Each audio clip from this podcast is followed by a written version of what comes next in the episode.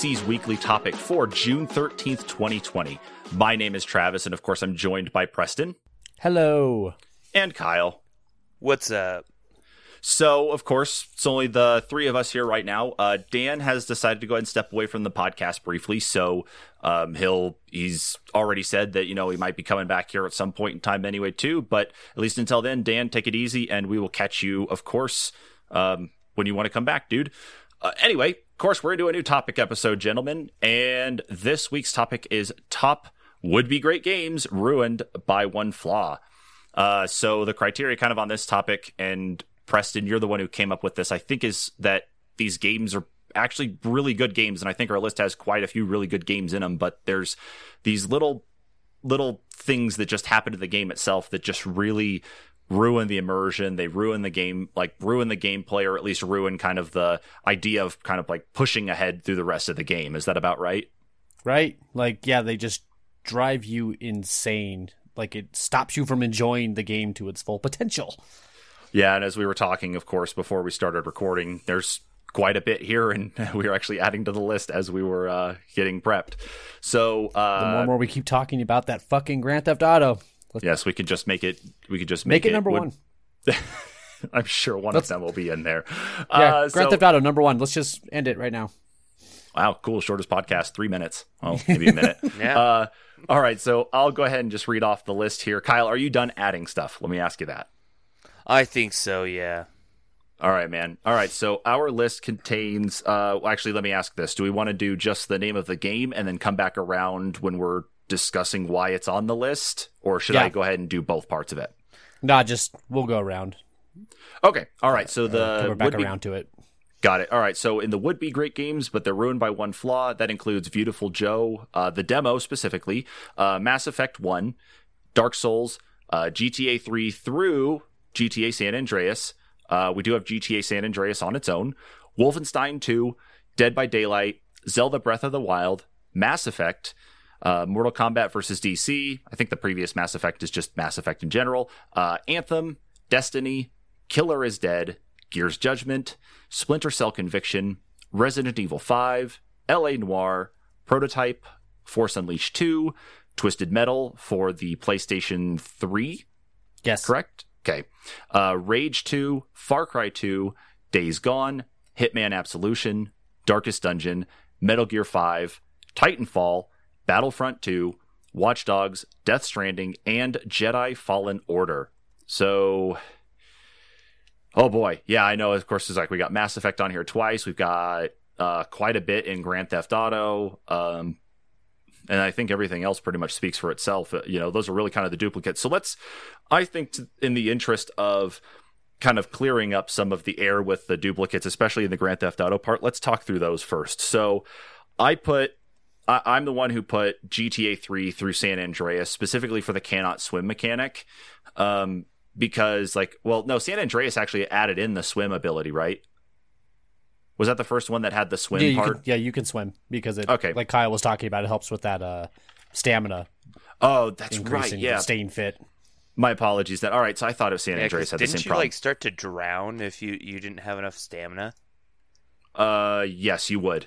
Yeah. So they introduced that mechanic into uh San Andreas. Okay, so I updated the list to be GTA and Vice City, uh, GTA 3 and Vice City for that one because yeah, it's like it seems like the swimming mechanic is not that hard to adapt, especially even in a larger setting. It doesn't seem like it should be a bad thing. And even San Andreas, when the swimming part was introduced, um, now that I'm actually thinking about it more, if you swam past that certain boundary before you unlocked an area, like you went from Los Santos to uh, Las Venturas, you would actually get a three or four star, uh, wa- like wanted level. I think right off the bat.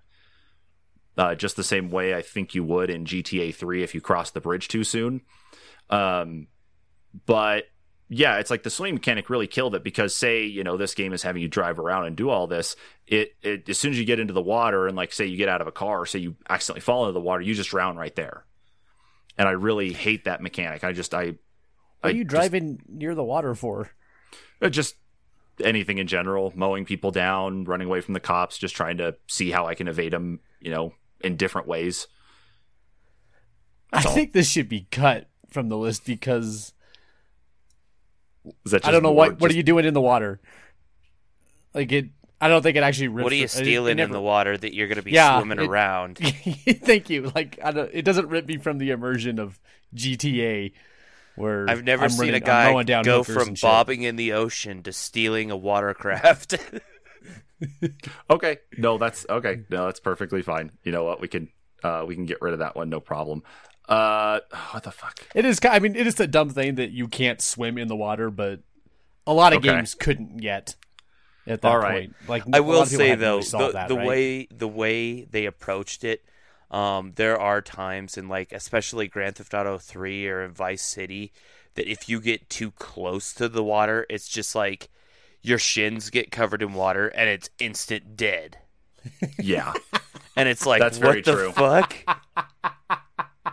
like yeah, there's like a certain level of hitbox that the fucking game looks for with the water. That yeah, as soon as you get to a certain level, yeah, I think it just completely like knocks. Like you actually do the drowning animation, even if three quarters of your body is still above water.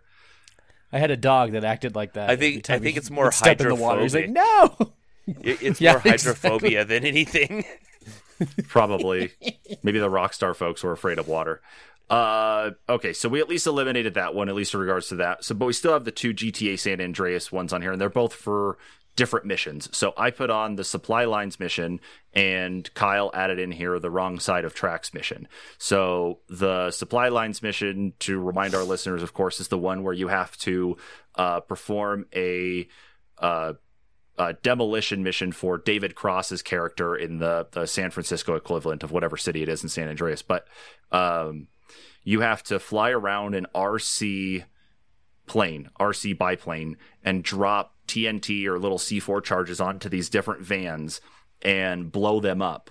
But you have to do it in a stealth way. You also have a limited amount of fuel. Um, and on top of that, the controls sucked ass. I'm glad you mentioned the controls because that's really the big thing It is. of And, why like, I hated that mission so fucking much. Yeah, and for me to have fully 100%ed GTA San Andreas, I ended up actually doing this mission dead last because it frustrated me so much to try to get anything else done.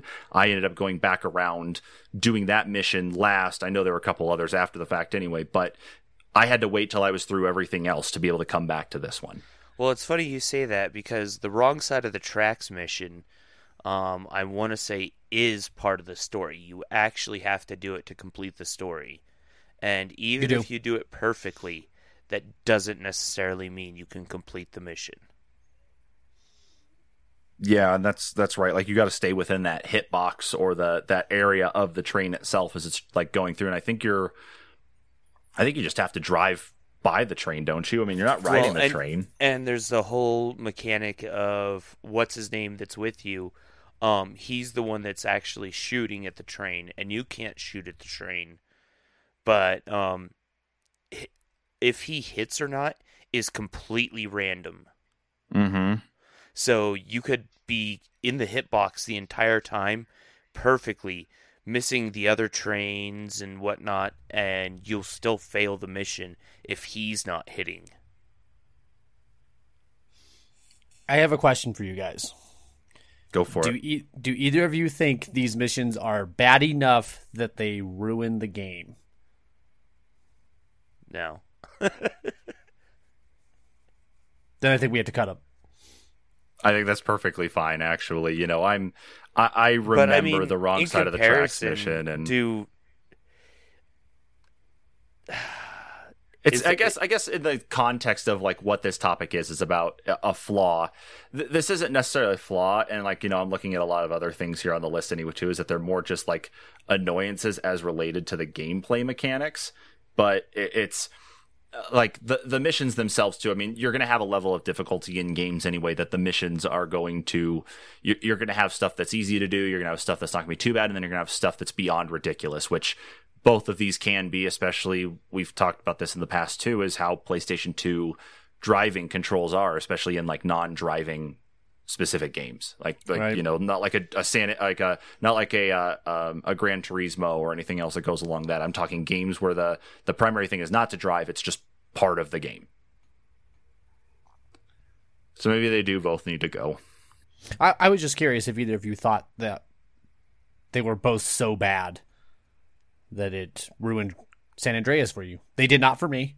I was still fine playing San Andreas, but I don't know. I I, know. think the uh, wrong side of the tracks mission almost. Well, they, I guess they kind of both did for me, but they're shitty side missions, man. But Yeah, they're I- just in shitty the overall missions, grand yeah. scheme. Yeah, like in the overall grand scheme of San Andreas, how many missions are there? Like ninety. Like Yeah, a I think that shit sounds about load, like, right. it's like one mission that, or one to five missions. It's like yeah, Right. But I don't know. But No, let's just, let's. Pull, I just think thought I'd ask that. I think that's yeah, a good. we can go ahead and can to those. ones. consider. I think there's worse things. Yes, I agree. Yeah, there's definitely a There's lot some more real on this shit list. on this fucking list. All right, so those are gone. Uh, do we want to kind of round robin this to kind of do this? So okay, so we talked about several here and deleted them. So Preston, you talk about one. Well, we still have the Mass Effect one for the multiples. Oh yeah, we've got the cover shooting and the elevators. Elevators Oh, did not ruin it for me. They were annoying, but that cover shooting is garbage. And let let's be real. The elevators, all they were doing is hiding the uh, load screens. Exactly. Especially, That's true. I mean, they they got better in the later games, but you still That- had them. You're you're not wrong, Sherm. Like they're it's shitty. And the fact that you have to ride that elevator so many times to get Mhm. anywhere on that damn ship. I don't know why why does fucking Wrex need to talk to me in the goddamn cargo bay? Why can't we just pick up the goddamn phone? Yeah, because like they, I think they changed the majority of loading stuff anyway to not even being in elevators anymore after like Mass Effect two and three. I think they put more emphasis on showing you loading screens that were animated. I think like you actually saw more of like you know like if you're at the Citadel, you'd actually see ships kind of like flying in and out of the Citadel's um, docking area and that they were a little bit more that way instead of having to you know rely on the elevator part. Which were okay. I actually kind of enjoyed those. Like it's it's not perfect like God of War might be doing, where it's seamless or uncharted through the whole thing. There are no cutscenes or load screens, but it's still it's a little nicer than elevators. True. Very, very true. So, okay, so I, I've dumped that one off there because, yeah, that's right. It's just a, it's a way to hide. It is annoying as hell, though. Uh, okay. What now let's talk about then? that goddamn cover shooting though. Yeah. So the cover That's shooting. some garbage, especially when Gears was out pretty close to the same time. yeah, it really was, wasn't it? Like, I think part of the issue was compared to Gears, like you were actually kind of stuck in one spot, and then as soon as you got into cover, you it took a lot to actually get out of cover, didn't it? It did. Like it was a weird uh it was a weird like leaning cover system that you had to lean the analog stick. It it just felt awkward and terrible. They fixed a lot of it in 2 and 3. So, I mean, they obviously knew it was a problem, but Mm-hmm. if you know how like PlayStation 2 games feel when they try to do cover shooting and shit, like it felt like that. Trying to And- recall a couple different games that are like that, though. Like, I, I've, I've at least PlayStation Two wise. But Um, something know. like Max Payne felt like that. oh yeah. Um, like if you try to remember, like unless you were going into slow mo shooting with Max Payne. Okay. Um.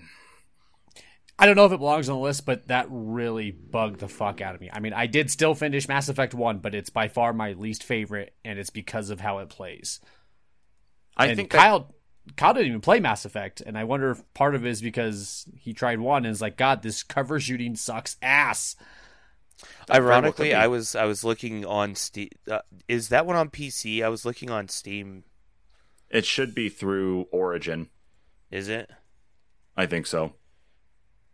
Ah, it's through Steam too. Ah, okay. Uh, I would pick that one up and definitely try it. You know, of course, with the newer tech going on now, things are loading up better behind the scenes. You get the elevator part you can skip. The cover shooting, I don't think they've really gone through and fixed since they've re-released it. Yeah, the No, first one's not- like not. five bucks. So Yeah, that's it's, I- that's it's about a worth great it. story. Like Mhm. that, that's eventually what did keep me push pushing me through. Mass Effect is the narrative, but Yeah, because oh, otherwise, boy. if you didn't use the cover shooting and you just kept running in, you know, there's no guarantee that you're going to be successful in every firefight. No guarantee whatsoever. Even if you do get weapon upgrades and start changing out to stuff that is more powerful, you're not going to have that. So maybe we keep it on for now, and then as we go through and start eliminating stuff, maybe something might be comparable to it. Yeah, I'd hold it for now. Yeah. Kyle, talk about one here, dude. Uh, Resident Evil Five. I don't. I don't think would- that belongs here. I'm You don't trying think to so? remember. I'm trying to remember the actual switch to action focus. Are you talking like as if you're like walking down a corridor or something and you've got zombies coming behind you or something? You could hit like one of the shoulder buttons to flip around faster or something to to actually focus on them. Okay, so the reason I had I, I kind of with Kyle, I don't think it belongs in the top ten. But the only reason I wanted to give it mention was if you remember how what the biggest problem with six was uh, for a lot of people was how not Resident Evil it is. It's See, and I think that was made far more so for six, especially when you I- look at like, um, what is it, uh, Wes Wesker's son, and is it Ashley that's with him? yeah, Yeah, that And story I agree. just doesn't make well that that story doesn't make sense. And then, uh, drunk Chris is is basically Call of Duty. I I agree. I actually think six is the worst offender, but I think five started it because five is so much more action than four was. But Uh, I, I, I, I'm I'm still with you. I wouldn't put it on here. yeah okay okay So we don't Okay. have, we don't have to have a long argument. I just wanted to give its quick mention. So yeah, go ahead. Okay. Cut it. Yep, that one's gone now. Okay. Um let's see here. God, some of these are actually pretty good here. Um What about Force Unleashed 2? I mean, is is the game actually being Mm. that short that much of an actual flaw or is it just more like It fucking ruins it, man. I mean, it's not like the it's not like a I mean, if the flaw itself is actually that it was too short, it just I don't know, compared to some of these other things. I'm just I'm I just was trying to think. now. loving that game. I was having such a good time with dual lightsabers. It was so pretty. I was so into it, and it two hours it was incredibly short for a sixty dollar game. for a sixty dollar game. Ugh. I wouldn't have had nearly the problem with it if it would have been 30 bucks. If it would have been 30 bucks, I would have been okay. Like it would have been a little short for 30 bucks, but I wouldn't have, I wouldn't have felt so burned. it it pisses you off, right? Like, uh, I feel like I got taken for a ride, and they just bent me over and took me over a barrel. I don't ah, I don't know, sure. Yeah, so Damn, I'm like I'm that- reading here That game an was great from, too, wasn't it? Like, weren't you enjoying the hell out of it, Kyle? Yeah. Yeah. Ah, yeah, that was so I'm reading And, this it combat. just, article it, here. and uh, it ends and you're like, "Well, what the hell?" yeah, it's well, so it's I'm reading this like article would dip- here from Eurogamer, and it says that Force Unleashed 2 is about half as long as the original. Uh, so, you know, I mean, if the game itself, like the original game itself, was like five, or the original game was like 15 to 20 hours or something, and this game only ran like between five to 10, depending on how it took, that's, ugh, that's kind of rough. It's not even that. Whoever put that is wrong. It the first game is about eight to twelve hours Yeah. for standard time. I beat Force Unleashed because that was when GameStop used to let you check out games, Mm-hmm. and I beat it in an afternoon in two hours Complete. So, back. And I was like, "What the fuck?" main story is five and a half hours. Completionist is 12 hours. Uh, let me look at the original one. That was for Force Unleashed 2. Oh, I don't oh, know, see. man. It felt like two to three hours. Yeah, I mean, it very well could have been depending on the person. Yes, all right. So, like, the main story alone for Force Unleashed 2 again was five and a half hours. The main story for Force Unleashed was eight hours, but a completionist one where you 100%ed it was 16 and a half hours. So, you know, d- depending on what you did and what happened, yeah, I guess I can see that being a problem in, in of itself. I guess the flaw of it being shorter than the other one, it felt like you just busted through it too quick, could. I guess that could definitely stick around for right now.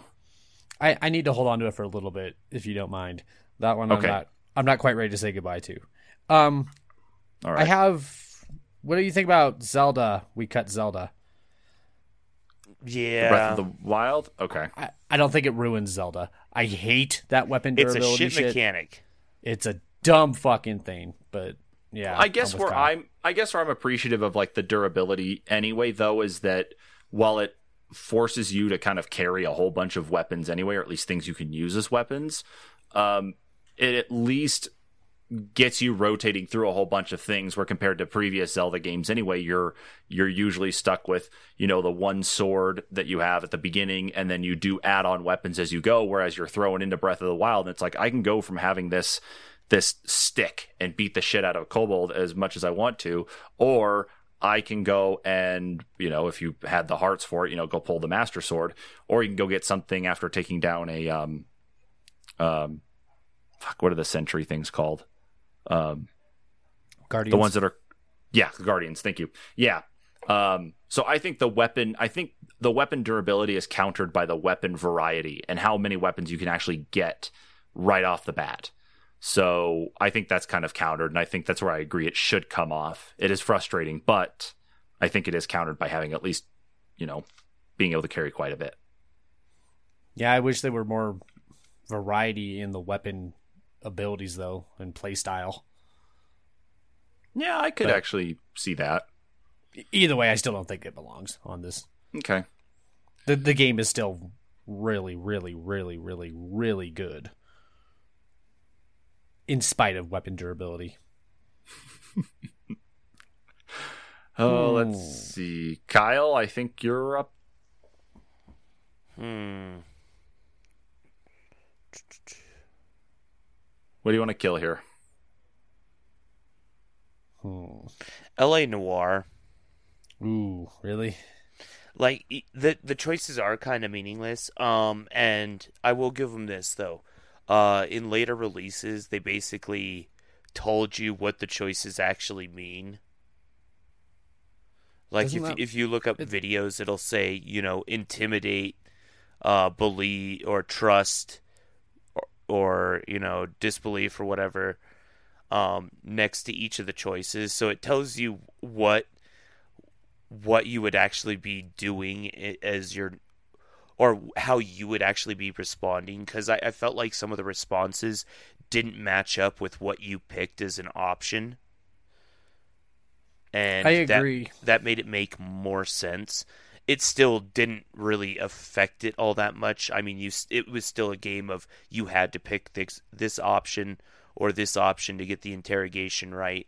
And uh, eventually you know there it was programmed that there was a single bad guy for every mission or whatever but i overall it was a good game. Um i feel Doesn't like it- if if anything ruined Nel- la noire it was the lack of population in the world. I agree. That's also really bad. it was a very beautiful world and there there was no one in it except for you basically. It doesn't ruin it for you that there is no it takes you out of the game though I, I think it does, and for an action adventure game, a storytelling game like that, for it to rip me out of the immersion, and for all the talk and dialogue and interrogations for them to be nothing, that really fucking bums me the fuck out about that game. So maybe it maybe L.A. Noire should stay on the list, but we should change it to the the empty world. Oh man, I really hate the choices thing. Like, Like the choices, it it kind of sucked, but I mean, like they did kind of fix it later on. But I don't- no, Still, no, they, no. they never fixed the fact that the world is completely empty, and when you're driving around and everything, that literally there is no reason for you to have that open world aspect. I felt like. no, I, I think you're misunderstanding what I have a problem with on it. It's not that I don't know what I'm choosing for an interrogation type or something like that. It's that it's not like Heavy Rain, where there are multiple ways this story can play out. Yeah, uh, no, I know what you're saying because there there's Well, a they- singular option in any of the things to, if you want to get the interrogation right. There's a single option. Uh, each Yeah, yes, and so they don't fix that. There's still only a single option, so they don't fix it. You can't fix it. That's a that's a core gameplay choice that they made. That's I, I feel like though when what they for that did type of though game. to attempt to fix it makes it a little bit easier to choose, or at least easier to choose the right option. Yeah, because they have to hold your hand though. Like because that's done so poorly, they have to go in and fix that. Mm. What do you think, Sherm? I I only played a small bit of of LA Noire, so it's tough for me to actually kind of put input here. I would think a bigger thing for me is probably the actual population of the world, especially given the fact that this was a complete, you know, um, split from the rest of the stuff Rockstar had been doing anyway with with GTA. You would expect there to be a little bit more population, a little bit more oomph in that front from them. Um, you know, because obviously, had... of course, they've got a story to tell, so choices are only going to get you to a point anyway. Um, I would really think the population part of it's the bigger problem. What do you mean it would only get you to a point? Heavy Rain had already come out, so I had already seen a game that would do this, do Okay. exactly what I wanted. I I had seen in press releases and stuff that they had told, they had already leaked, they had hinted at the idea that this is not a Grand Theft Auto game. This is not an open world. Go mayhem, go do whatever you want in LA as a cop. It's not that kind of game Okay. and especially since it's so focused on the interrogation scenes because like the the animation capture technology they used for it was so impressive That is a big thing. I forgot about the capture that they did for it. So the the idea that th- that's really what the focus is of the game is that you're trying to make you're trying to do these interrogations and be a cop and come to Mhm. your own conclusions and the fact that none of it matters just ruins that fucking game for me. Like imagine how perfect la would be if there were multiple ways or multiple options or different ways you can get to the a different conclusion or if you had fucked up certain things You feel that And there should nothing. have been. There's you no feel that there should have been more em- emphasis on the actual choose your own adventure that they really kind of put there in front of you. But then as soon as you get to the end and realize it doesn't matter your choice. Okay, now okay. So again, because I haven't played all the way through it, and I haven't, you know, I've only done bits and pieces here. I think your argument stands, Preston. Okay, well then how about this? What about Watch Dogs Cuz yeah, that was a shitty thing to do. But um in all actuality, if you have the PC version, um the, the those uh texture packs are still there. For some reason they just didn't use them.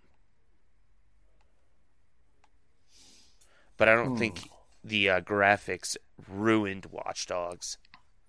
I think the problem though on the Watch Dogs front anyway is it's it leads into exactly what you just said is the fact that they were there and those who play the game on PC are able to go and flip things around to use the graphics that were shown off for the game prior to launch. You don't get that luxury on console. You don't get the luxury to go over and flip anything in there unless you're hacking into your console and finding a way to make those changes. Yeah, but I mean, there. even even if you wanted to do it on the PC, you have to do some moving files around and installing um, outside resources in order to use those texture packs.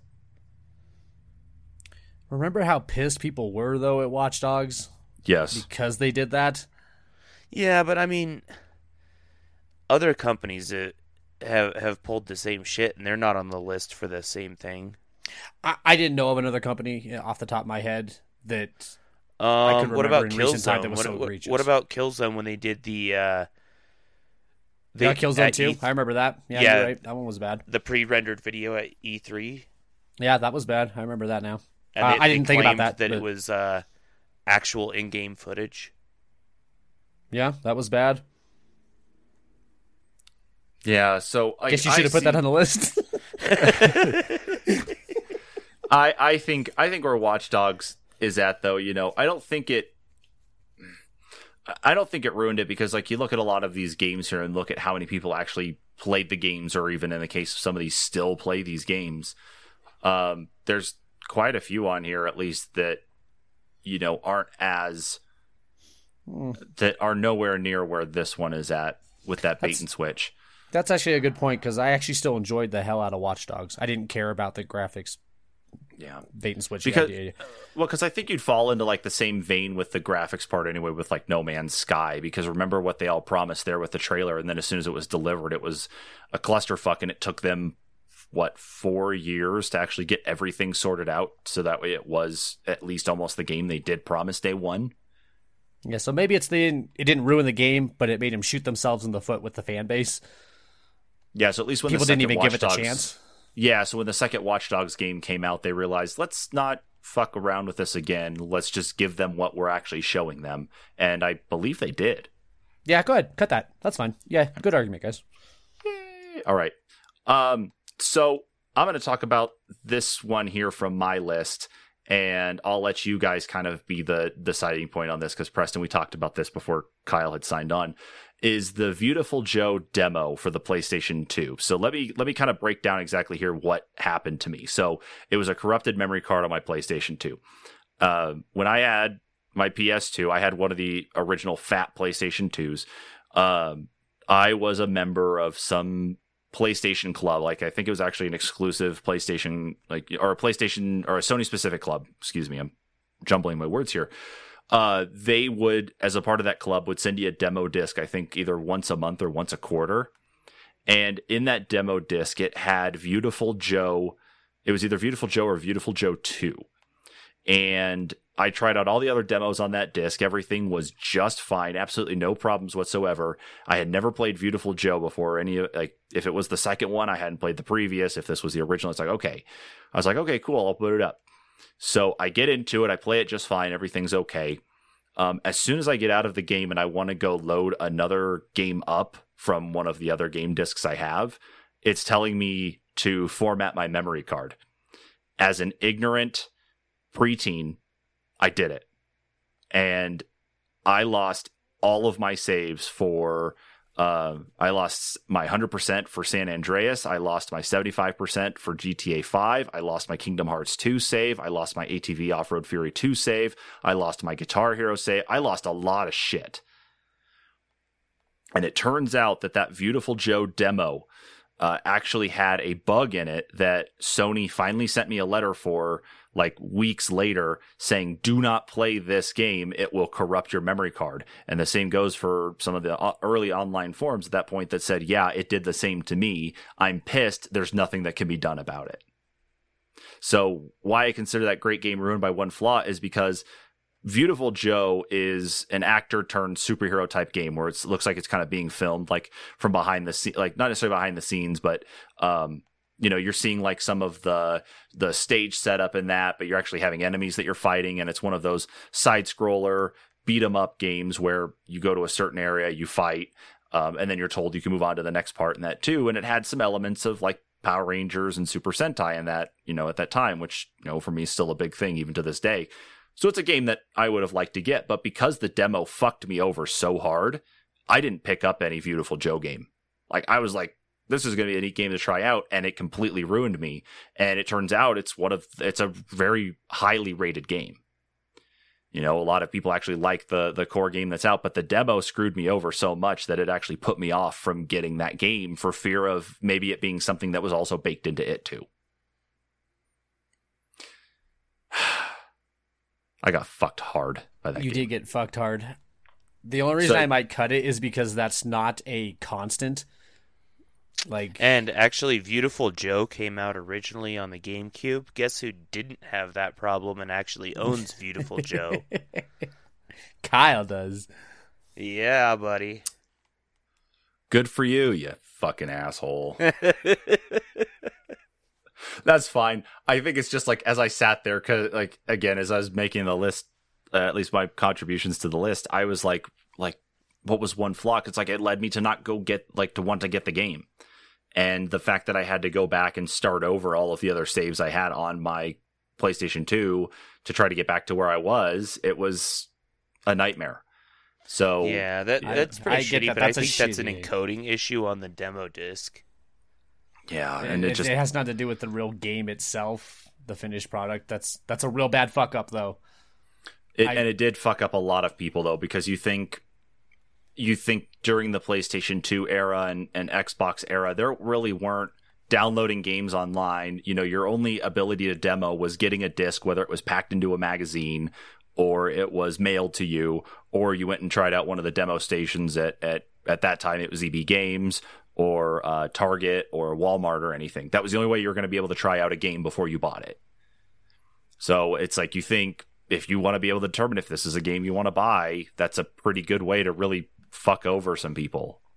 I feel so, So- old, Sherm. You just fucking brought up the idea of demo discs. Discs, Dude, it's Oh like I God. actually I actually have I'll have to find it. Maybe I need to put it in a shadow box or something, but I have an old CD portfolio like carrying case thing. I think I have an old demo disc in it. I think. Don't don't hold me to it, but if I do, I might actually have to like shadow box it or something to put it up here. It's not the Viewtiful Joe one. I'll confirm that. As soon as I found out that was the problem, I threw that disc out. I But think I still have all the original demo discs from my uh, Dreamcast magazines. I think Dude, the only one I have is a PlayStation one where they did like Spider Man and some and Barbie Horse Adventure. I played the shit out of that demo. All right, I pulled off the list. I wanted to make mention of it because it was definitely a, uh, that's a huge flaw. I mean, one that actually corrupts Yeah. your system. That's a pretty big one, but it, it is an edge case because it, you had to have played the demo for that to happen. At least that specific demo on that disc. They never and update the memory card. Like you would have had to do Yeah. so a lot. You had to do a few things. It wasn't the norm. That's the only Right. reason I would cut it. Otherwise, Sherm, that's such a shitty thing to happen. I'm so sorry that happened to you. Yeah. Because I my hard drive corrupted on my PS4 and I lost a lot of 100% completion. I 100%ed Assassin's Creed Origins, which is like a 120 hour game. And I lost Yes. all that data and I'm like, fuck my life. So and and see, as a kid, of course, you think it's like you don't actually have much, you know, claim to fame other than you know being able to go and and hundred percent stuff. And now, of course, at least it's easier that if your stuff is corrupted in the age of achievements and trophies and and a lot of that tracking, it's like it's easy to show. Okay, this is how far I actually got. So even if your stuff is corrupted, you at least know that it's like, yeah, I can show I've completed half of the game or I've got all the achievements done. You know, there's that leverage that we've had now, fortunately, for a while. But yeah, back in that day, your whole claim to fame was, you know, being able to say, it's like, yeah, on this memory card is a 100% save. Everything is done in this game. I will cry for you, sure. Ah, thank you. Please do. I'm actually Uh, pro- like having some PTSD moments to when that happened too. Let's cut my Dead by Daylight. It's it's my joke entry. Like everything's wrong with that game. Yet you still play it. there is no one flaw with that game, but for some reason I play it. Everything's wrong with that fucking game. I was All playing earlier with my niece, and there's still a thing where you can you'll vault a window and the killer can still hit you like five feet beyond the window. There's like no fucking way it should happen, but it still does, and killers use it to their advantage. And my That- nieces just start screaming, "This guy's fucking hacking!" And I was like, "No, it's a piece of shit game. It's not the killer." You guys weren't playing together locally, were you? Were you guys playing uh, different locations? yeah, yeah, online. Because yeah. if yeah, I was gonna say because if you were in different spots in that too, I mean, because like it can always be attributed to internet connection if that happens as well. Like if there's just enough lag, it's the game. but yeah, it, could- well, okay, I, fine. Blame the I, game. I played enough of it to let you know it is it is the game. Everybody gets hit by it. Everybody sh- killers use it to their advantage on survivors that don't know what's going to happen. So All right. it's it's the game. It's bad in every way. There is no one flaw. The game is the flaw. So let's take it off. All right, all right. So that's gone. Uh, Kyle, your turn to grab one here. Um, Splinter Cell. I did that didn't really actually ruin the game for me. Like, um, if anything, I felt like it changed the game. I wouldn't say it breathed new life into the game. That'd be the wrong thing to say. But it changed the game. But I, I felt like Conviction. I really enjoyed. Yeah, I guess we can cut it. I, I found it extremely jarring how much of a difference it is. It, it doesn't feel like a Splinter Cell game to me, but Ah. it does not ruin the game. It just doesn't feel like Splinter Cell is all. It's still a good game. But then like Blacklist, I think gets so much better into the other direction, back to regular Splinter Cell. That's Right. actually one of my favorites. But yeah, go ahead and cut that. All right, I'll delete it off of there for you guys. Uh, Preston, it's up to you again, dude. Uh, go ahead and cut Killer is Dead. I'm the only one who's played it. Okay. it might there might be more wrong with that game than those those girl parts. They're Okay. very Uh, rapey vibes. But yeah, go ahead and cut that. All Oh, right. It's just ah, it's too much. Like you should watch That's videos fine. on it because it's just so bad. Yeah, let's see. So I want to pull Metal Gear Solid 5 from this list because I don't necessarily consider it a flaw of the game. I consider it a flaw of the of the actual developers themselves, or more of a of a flaw of um, uh, Konami more than anything because they, you know, Kojima, of course, leading everything for Metal Gear and being really the visionary behind all of it. Them taking the sharp turn to make Metal Gear Solid 5 and not only have, you know, got rid of Kojima, where he ended up starting on Death Stranding. So I blame Konami for that one too. But also, um, uh, who was it that they hired to play um, Snake? Wasn't it Kiefer Sutherland? Yeah, It was. It was. That was a big thing for me because you're so used to the way Snake sounds and the fact that David Hayter actually spoke up when they were talking about this. That it's like it was a big surprise to him that they even announced Kiefer Sutherland. He's like, I hadn't heard anything about being called in for voices, and then I see this, and it's like, well, I know I'm not doing any work now. I mean, I could have written the end if that's really what you wanted me to write, but the reason the end is so shitty is because Kojima left. So I don't know how you want me to decide that.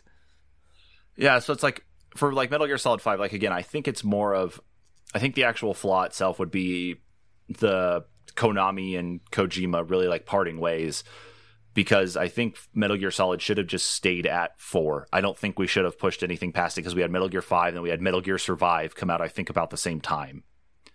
And well, and you were- forget about all the Metal Gear uh, pachinko that came out in between.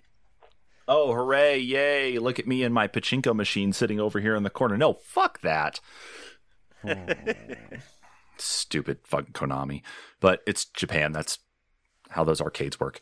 Uh, that's why I'm just wondering. It's like Metal Gear Five was really more ruined. It's not like a flaw in the game itself because we know that there's problems there anyway. And we're talking like I think it was already ruined from the start, knowing that like this split was going on and David Hayter wasn't coming back. So I'd say more like it's like Metal Gear Solid Five should be ranked as like Konami's fault.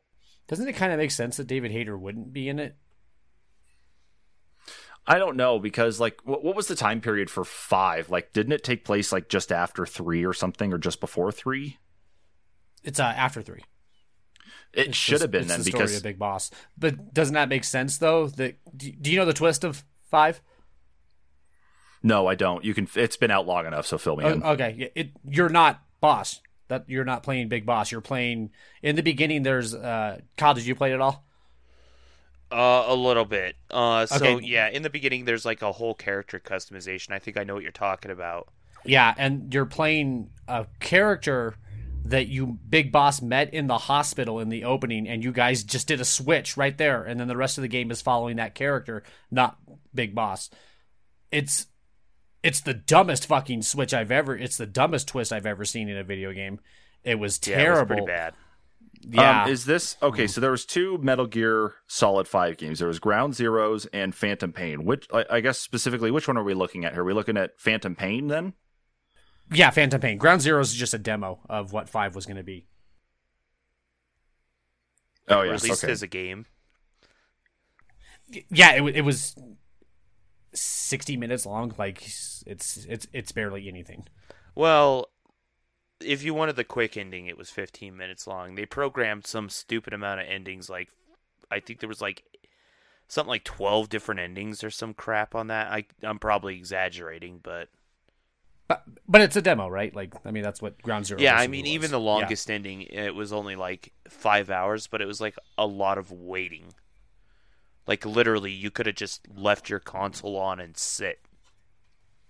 Yeah i guess i'm kind of with sherm though. I guess like in the grand scheme of things ruining the game for me god it really ruins the fucking story. Ah if kyle doesn't want to fight with me then yeah you can cut it. I'll leave it up to kyle. Up to kyle. We're cutting it? Kyle good. Nice job. All right, so then, all right, uh, the I don't know who's next. One of you It guys, you pick. just- you can maybe pick. Uh, let's cut Twisted Metal. That's a really stupid sure? thing to do. Like That- that's wh- a what do you stupid thing to do, any but it doesn't- character in a car or- or any character. Mr. in Grimm, any Mr. Grimm car. can be in Sweet Mr. Grimm can be in Sweet Tooth's car. Oh, yeah, that's kind of It, it's it's dumb, but it doesn't really ruin what Twisted Metal is. It's just a stupid thing. yeah, it's just a Well- mechanic. What I was more curious about, though, really, and Preston, I don't remember if you answered this for me earlier or not about that version of Twisted Metal is that does if the character is using like a different character is using say Sweet Tooth car, let's let's say I put Mr. Grimm on it like by some weird way I could actually have him driving Axel's two wheeled vehicle. Um, do they bring any bonuses with them that like the car will do this No. instead of this just because of who's driving it? No, the abilities No. are tied to the car. So you, Mr. Grimm would be using Sweet Tooth's power. That is just that's just stupid. I don't even call it a flaw. That's just dumb. It's just dumb. Yeah, It- I'm gonna cut it. I It- made the it executive really decision. Yeah. Okay. Uh, I do agree with Gear's judgment, though. Uh, Anthem is just a clusterfuck.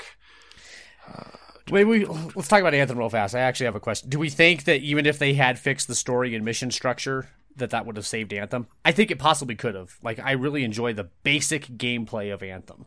I think it plays really well. But I think the problem is that EA, EA was so desperate for a new IP coming off of of Mass Effect and of course Andromeda. I think dropped before Anthem did, and the premise of like what Anthem was kind of like promising felt like EA almost kind of took a weird page out of the No Man's Sky playbook and they delivered something that really didn't seem like it was what they were promising on day one. So if they go back and fix it like they're rumored to do, okay, sure, maybe everything might be just fine. Like they do a full on Anthem refresh and start that's, that's what from square one. Yeah. yeah. Um, it just, like, I I think what I remember hearing is that the development team for Anthem was actually the story team in that from Mass Effect. And the people who went to go do Mass Effect Andromeda were those who are more inclined to develop multiplayer games. It- It's like they it's like they traded houses when they shouldn't have. That Andromeda could have been much better if they retained the team that actually made Anthem, and that the team who made Andromeda should have actually been working on Anthem in the first place. Hmm. But isn't Yeah. Anthem even isn't Anthem supposed to be kind of like counter to Destiny anyway? Yeah, basically they wanted to pay uh, pay to play game or whatever, however you want to call those those giant grind games, never ending Mhm. subscription games. Okay. That's what EA's all about, obviously. So hmm I don't know if I don't know if that would have fixed it. I don't know if there would have been enough to actually have done Yeah. much anyway. I mean, the, the game itself. I yeah, mean, I if you cut to, it. Yeah, we can call it just one me. big flaw. Yeah, the whole thing's a flaw. Mhm. Yeah, you convinced me. Okay. Just taking a look here. Uh, can we cut Days Gone? Actually, I put it on here originally because that really bugged the fuck out of me, hiding the hordes at the end of the game. But I still had so much fun with that stupid ass game. So What what exactly happens there with the hiding hordes? Just talk to me about that a bit. So the best part of the game are the hordes. You- You've seen the zombie hordes in that game, right? Like the like you'll Mhm. have like oh, up to like 250 probably zombies chasing you at once. Okay. Mhm. Um, and you'll run through like a, an abandoned lumber mill or something, and you'll use the mill to your advantage, setting traps, hoarding or um, hurting them into position to so that your bullets um, do more damage, or that you're using running them near barrels and stuff like that. Like it's the best part of the game. It's the most tactical part of it. It's the best looking. It's the most fun, and all of it's hidden at the end. There's only Okay. like you'll you'll see you'll go like three hordes through the whole beginning part of the game, and then right before the last like three story two to three story missions, which are um are extremely narrative focused, so it feels weird if you stop and go complete the rest of the open world and don't just do the next story mission. I hate when that happens in an open world game because it just feels so weird that you would break Mhm. up that narrative um, momentum that they have. So they, but they don't open up the rest of those hordes until like the last three story missions, and that is a terrible thing to do in that game. But I still had fun, a lot of fun with the dumb parts of that game. So I don't know if you guys think that should stay or not. Hmm. It is really dumb to put them at the end. Like it, mm. they are by far the best part. I don't know why you wouldn't lead with that or put that in the first like hour to show what makes this game so special, and they don't. Mhm. Okay. I, I don't know exactly. I mean, if they could put, I mean, it sounds like the way you're talking about is that they completely flipped it from what they like the way you were actually like set up to to encounter and go against these hordes that at the end of the game itself it seems like they did flip it 180 on you is that a, really about the best way to sum it up Yeah. Yeah. It I would- was much I would- more stealth than I was expecting. It was a lot more survival mechanics than I was expecting. I was expecting a zombie game, and I didn't really get that for the most part. then I would say it should probably stay. I would consider that a flaw because you get to you're you're expecting the game to outcome, you know, to to this point here and and yeah, it does a 180 on you that it's like I'm supposed to be setting up traps. I'm supposed to be it's supposed to be a bullet hell to a point, you know, taking down zombies and, and fighting off these hordes. This is not what I did at all through the rest of the game, and now I have to completely shift my tactics. You know, and if there's no valid reason for them doing that, you know, there, there's no There's- real reason for them to do such, then I would consider it a flaw and I think it should stay. Okay. Yeah, there is no reason they had to do it. So uh, then I would like to nominate Rage 2 instead. The That fact that there's there's like no story to it. No It's- story at it- all. Okay. It's it's nothing, it's stupid, but that's not why I played Rage 2. Rage 2's gameplay was actually I thought really fun, and that's why I played it. That's what pushed me through the whole game, but if that part of it's right, then I don't think the game is ruined by it. Okay. But Okay, I don't know. Did you play Rage 2, Kyle? This is one I did not get around I to. didn't. I okay. didn't play it, unfortunately. Okay. I'm the only one. who All played it. In the world, Yeah, it was probably have- more like fortunately. So I, I don't know. Maybe with just that point of it there too. Uh all right. God, I think it would have been really, really good though if they had a story to go along with it. did they have one in the first Rage? Yeah, but it also was not good. Oh, okay. Then you But the gunplay I- is so much better in this one.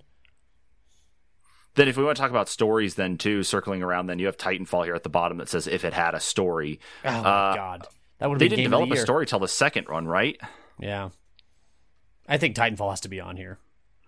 Well, that was because the first Titanfall game wasn't a like specifically story driven. I thought the whole focus of the first Titanfall was that it was just really multiplayer battles and that was it, just in Titans. I know, but could you imagine how the game would have been perfect if there was a story mode? Just in story. Okay, yeah. Isn't that why Huh. Titanfall 2 is so fucking amazing? I won't argue. I won't argue with you. Yeah, I don't know if that's necessarily a flaw. I mean, I, I think what they did, where they're for, where we're fortunate at least, is that they did create a story in Titanfall 2, and then now we've got Apex Legends, which is in this same universe. So we've got a lot of things that are building up. So if a Titanfall 3 does, for lack of a better word here, drop, um, maybe we'll actually see a, a much more fleshed out story than what 2 did and what 1 couldn't do. You don't think it's a flaw not to add a story when these are the guys who did the Infi- these were the Infinity Ward guys who were so good at first person shooter stories? If you think about like the first two Modern Warfares, th- those were great stories. I feel Mhm. like Titanfall has to be on here. Like it was. I- Like, it, oh. Don't get me wrong. It. The first one was great, and I owned it. I bought it on release, and I still love it. Um, I'm but with you. it it is infuriating that it didn't have a story, and the story for number two was fantastic. So there was no reason they, you know, they they shouldn't have put a story in. So J- just give me something. yeah, I feel Like, like, it didn't. It, has didn't have to be on amazing, Mm. but it would have made the game possibly game of the year Yeah, material in that year, and it just wasn't because it didn't have any kind of story to go with it. Because that was the same year as Advanced Warfare, wasn't it? Mm, was it Advanced that came out that year? No, I Might don't have think been. it That was. sound, there was there was Modern Warfare one, two, and three.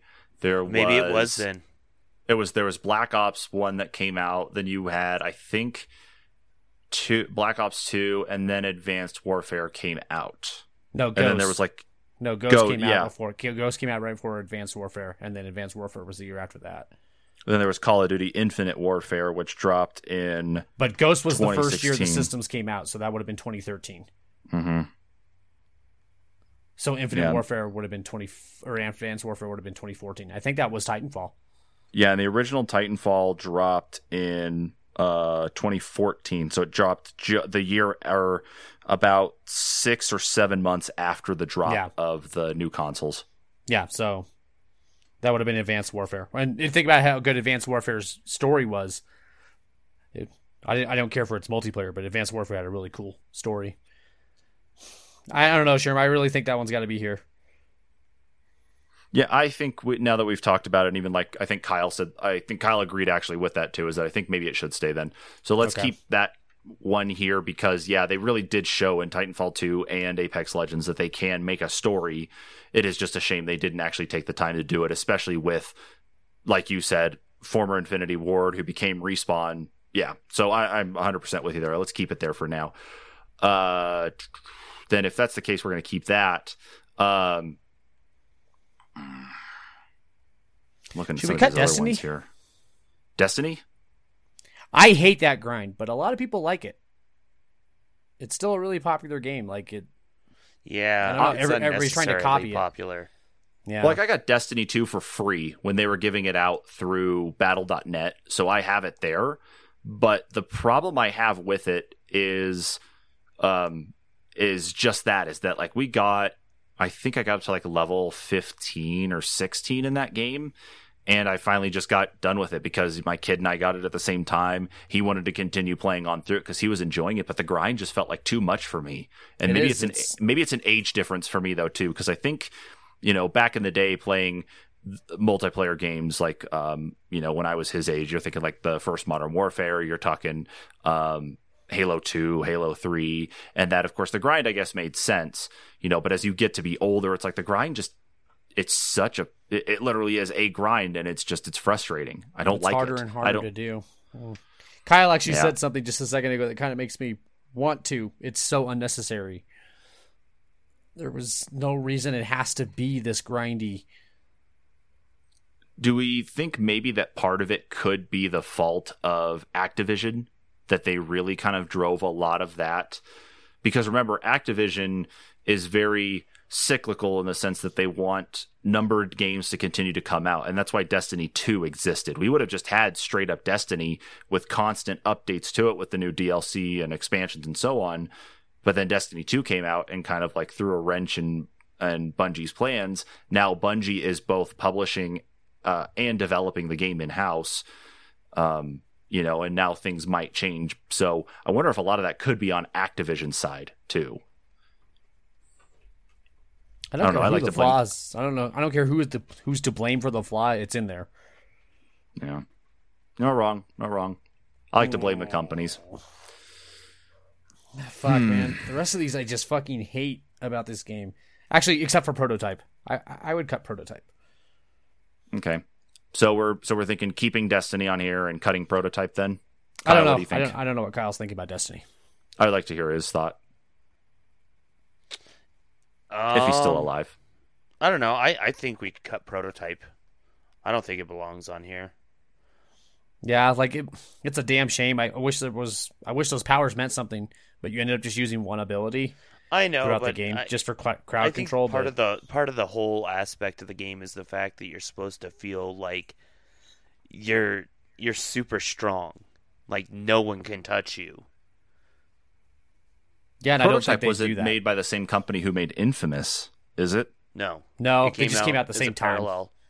Yeah, I think that's And- where the flaw is, at least with Prototype, is that Infamous actually did what Prototype couldn't do. yeah, so much better. Yeah, I mean, I, oh, there's Okay. no story in prototype too. There's actually quite a bit wrong with prototype. Maybe it's not just one flaw. It's a Dead by Daylight. God damn it. Uh, okay.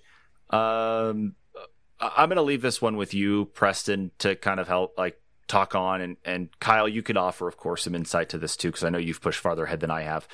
Um, my last one I have here on my list was Dark Souls and the enemy auto tracking. That I, I mean, you guys have played like Preston. I, I'm not going to argue with how much you've played, and Kyle, you're definitely much farther in the first Dark Souls than I am.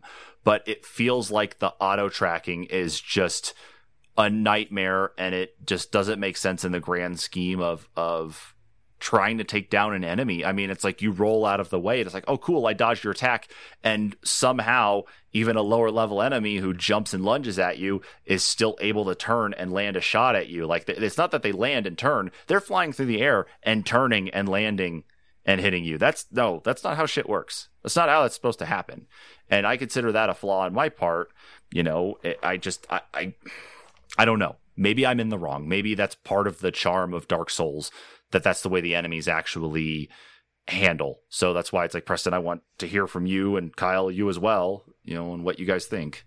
Your last sentence actually would be my counter argument. It's part of Dark Souls. It's part of the charm. Yeah. If, if if it was so easy to dodge, the game would be easy. The point is that and to be honest, I've I've watched some of your things. You're not dodging at the right time. There is a proper time to dodge. There is like sometimes you'll just be spamming dodge and you'll get hit by it. Like it sucks. But sometimes it's not an auto tracking thing. Sometimes it I think more of the time it's user error on Okay, well then I'm gonna I'm gonna fix this really quick then. Yeah, I'll I'll back that one too because I mean, you typed in Sherm is the flaw. Yeah, I put my own name down on the list there. I'm the flaw. yeah. Well, no, yeah. it, it really does come down to the the timing on the dodges because, like, even where I'm at, like, there are times I, I I'm trying to dodge, trying to dodge, and like, especially if I'm trying to dodge and stay inside an enemy's hitbox, I'm I'm like, Mhm. most of the time I'm getting hit when I'm doing the the roll into them because that that's what Preston and Dan have always said is just roll into them. And yeah, that does work, but you have to have the timing down because when you, you when you get it and they miss you, you're like, oh, oh, you it just know? opens them up so badly for counter yeah, hit. and, and really and truly, like the first few times it happens that you they you roll into them and they completely miss you and it leaves them completely open. You almost don't know what to do. You're like, oh, I should be attacking right now yeah. Because Okay. it, it's It- just so baffling. Uh, It but really yeah, is on- part of once the you charm. hit it, you start hitting it more often, and then it makes more sense. Yeah, like I, I know it sucks, Sherm, because I got it, and I feel so bad for you because it's not even bad in Dark Souls One. Like, wait till you get to like Bloodborne and Sekiro. Talk about auto tracking for fucking enemies. Good fucking luck. Oh, and I, I wa- I've watched a like I watched the Game Grumps play through Bloodborne, you know, and I, I saw how that one goes, and Yeah, I, I I understand. So okay, so the flaw is me. Okay, maybe that should be the number one on the list. Then is that I'm the the true flaw. I mean that's the point of the games, though. Is is the player good enough to take on the challenge?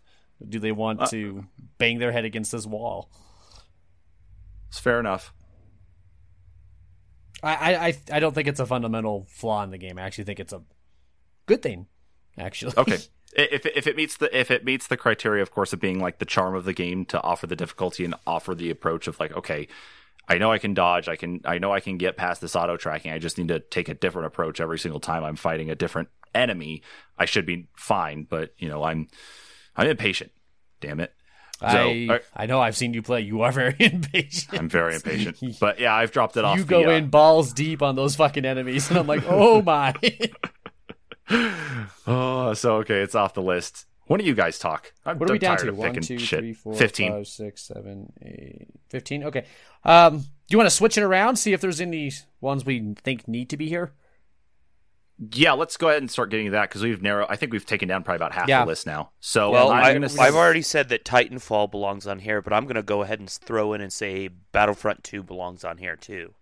I Because agree. even though that it, they fixed it, that it it ruined It it, ruined for it. so many people, It- yeah, and they'll never go back to it to try it again. and Kyle, we talked about that in the news too because of the new Star Wars Squadrons game that's coming out. Is that the only way that game is going to truly be successful is if they learned their lesson from the Battlefront 2 microtransactions?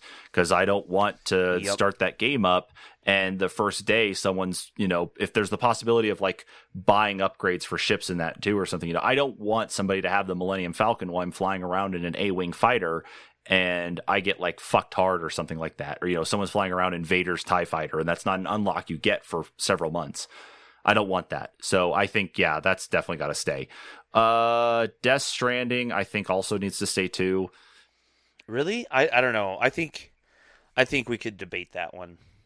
I Okay, agree. well, I'll- I think that I'll was up for debate too. all right As I'll much mark as I hate de- Death Stranding, I'm not sure. Okay. Uh Mass Effect cover shooting, I think we had a consensus on. Hmm. It's pretty bad. I think so. you- I think so. Okay.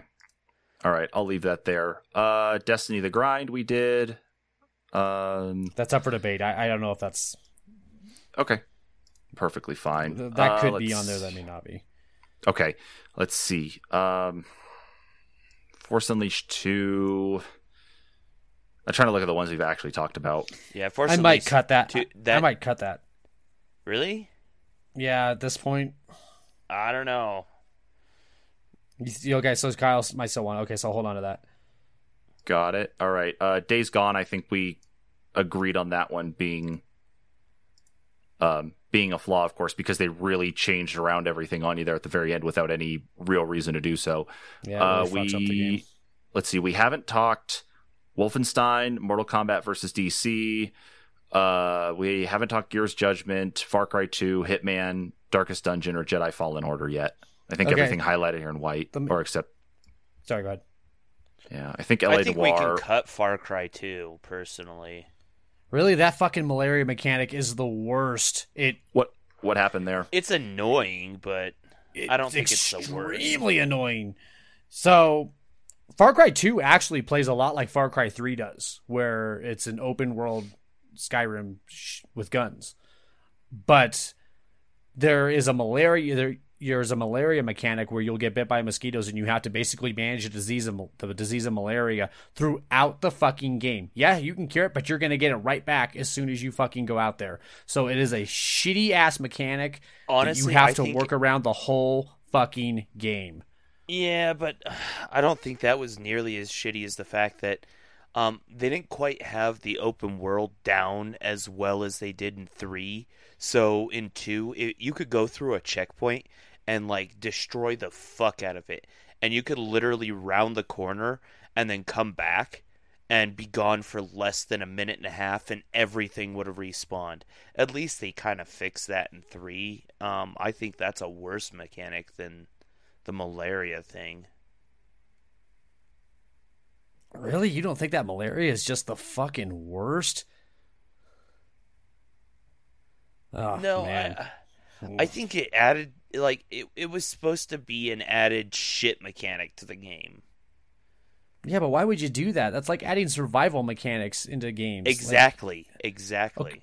well, aren't those shitty? Does anyone actually like survival mechanics when they put them in a game? That's why Fallout they don't. It's considered a hardcore Well, mode because it fucking like 'em sucks to deal with that keep- shit. Keep asking for survival mechanics in games, even as much as they bitch about them, and then they Yeah. complain when then they're not there. So Like, look at how many games in the last, let's say, five to ten years have marketed themselves as like survival, build themselves, adventure type things. And I know Preston, you want to decry Minecraft and that. That's kind of where a lot of these things started at, at least on the survival side, because then you started seeing a lot of expansion into things where it's like, you know, Rust is an example of a game. Um, uh, Subnautica is one of those too, you know, and then you had a lot of these indie titles on Kickstarter or uh, Kickstarter and Indiegogo that all were like survival, survival horror, build, craft, um, like do all this stupid shit type things.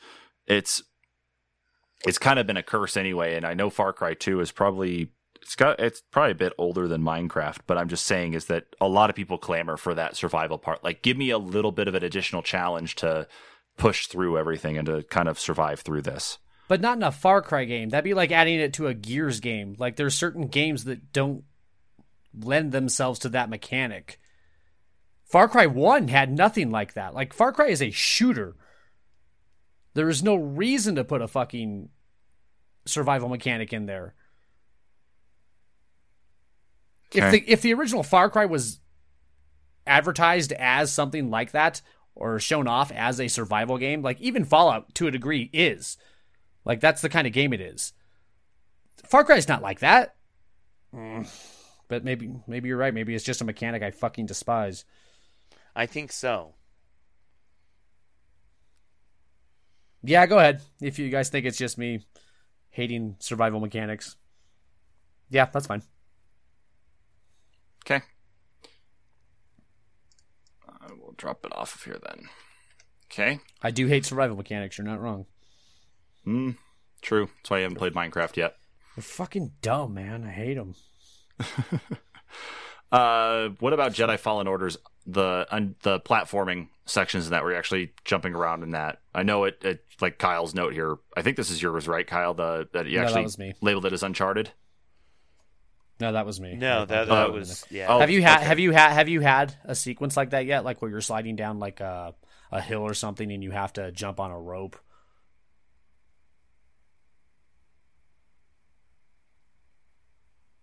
Um. Yeah, yeah, I have actually. Yeah. Okay, have you not found it like really shitty controls on those sequences? Um, specifically in the sliding parts, maybe. Uh, Right? No, yeah, in the jumping parts too. Actually, Like it doesn't feel like it, should be a lock feel like you rope. have control of yourself when you're sliding. Like exactly. it, like you almost have to be holding forward regardless because if you hold back it doesn't help and then if you're if you're moving side to side and you're not holding forward it doesn't seem to help yeah, um, you, and, then if you're gonna jump over a ledge like that, as soon as you get to the ledge, it should almost auto lock onto the rope. Like it's Yeah, supposed to be a timing and thing, not me thing lining myself up. is when you jump your jump has to be executed in such a perfect manner because if it's too late or too soon you always shortfall the rope it's really weird like you would think even if you jumped a little late you would like almost overshoot the rope but no it's always a shortfall Yeah, I don't know, Sherm. Like I don't think it ruins the game though. I think you could take it off, but I do think it's worth mentioning because yeah, it's it's obnoxious, but um, I Okay. don't know. It doesn't take me out out of the game that much. okay, yeah, go ahead and cut it then. Okay. I, I'm kind of with Kyle right there. Like it, it bugs the hell out of me, but I still enjoy the game quite a bit. Okay. So that's 13 on the list then still, and four at least decided on. Uh, Wolfenstein. I think Wolfenstein 2 would have been game of the year if the gameplay had held up its end of it. And the biggest problem with the gameplay is you will get shot and you don't know where you're getting shot from, and you don't even know you're being shot until you have 10 health left. So you don't actually see any sort of like shaking of the camera when you get Nope. shot. You don't have any bar up that shows you like you know this is the area it's coming from. Nope.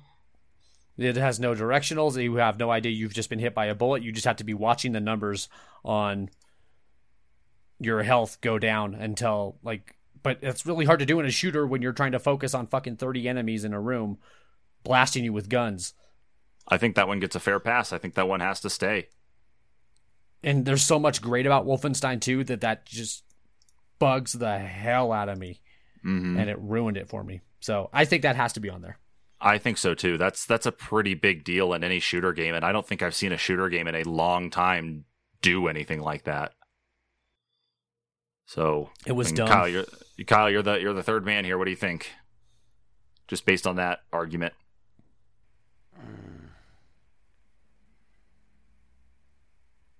Wouldn't Yeah, that ruin a shooter stay. for you? Yeah. I was- ugh. MK versus DC. What do you guys think? Do you think the taking away of fatalities? No, I don't think so. I mean, it's it's that they're well, no, maybe It's it- is it be- MK.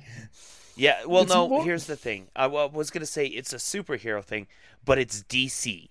DC Mhm. has always been on the darker side of things, so for them to remove the fatalities is frickin' retarded. It's, it's what makes Mortal Kombat special. Is Yeah. fatalities. To take it away is fucking retarded. That'd be like taking away projectiles and combos in Street Fighter. Like, what the hell are you doing? Or Link attacks in Marvel vs. Capcom. Like, what the hell? Or weapons in Soul Calibur. Like, why would you do that? When did Mortal Kombat versus DC come out? That was that had to be like six or seven years ago. That was right before Mortal Kombat 9, so 2007 or 8 Wow, really that or far 2009, back? maybe 2009. 2008 or 9, I think, because Mortal Kombat was in 2010. Wow. no, Mortal Kombat was 2011. So I guess it could have been 2009 or 10 then. Somewhere around that area. But it was a really great game though cuz they had that was the first one where they switched back to 2D, remember Kyle? And it was like, "Oh, this is this is fucking sweet." And it was cool to have the Batman and Joker and those guys fighting Scorpion. Like it was like this is a weird crossover, but it's kind of working. I don't know. But to take away a game's signature is such a great flaw. How how did Gears ruin the premise?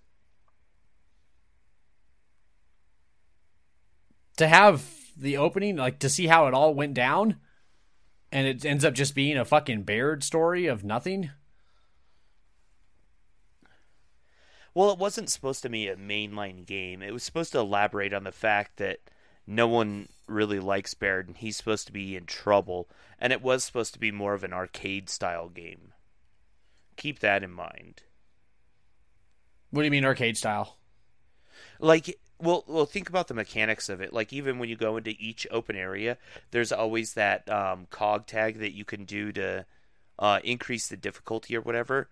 Uh, it was it was supposed to, and uh, every time you kill enemies, it's it's point based. It's like horde mode, but as a story. Well, I, I I have no problem with any of that stuff. That stuff's all fine. I had no. It's not my favorite, but I don't think that would have ruined the game. But it's like, and I don't even remember what they did with Halo Reach. Done by another team entirely. I think it is done by another team. But like, remember like how good Halo Reach was because they told such a epic story of the fall of Reach. Like we all know the story of Reach, but it was done so well that that game was awesome.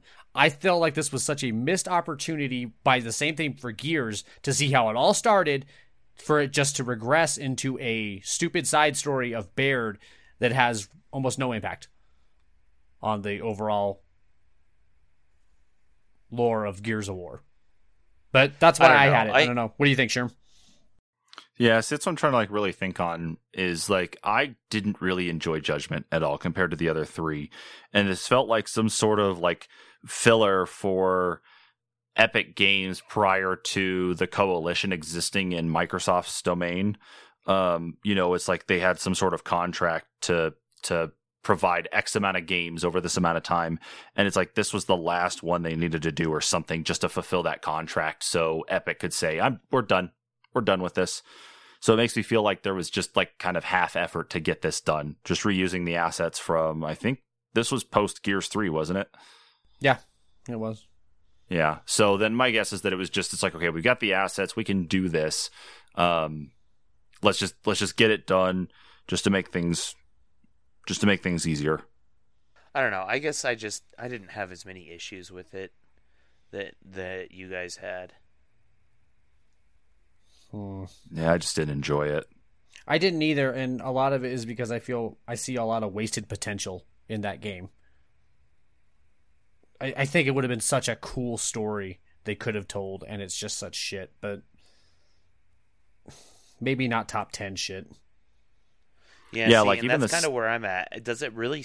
Does that that one thing really compare to the rest of the list? I mean, Look at some yeah. of the things we already have on there.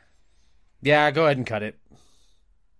I'm well, okay it's interesting here. Like, I'll I'll mention this now, even if we do cut it. I'll just say here is that even like the whole the community as a whole even saw this as a problem because the notes here is that in the first month, Gears, um, what was it? Gears Judgment sold 425,000 copies, and Gears Three in its first month sold two million.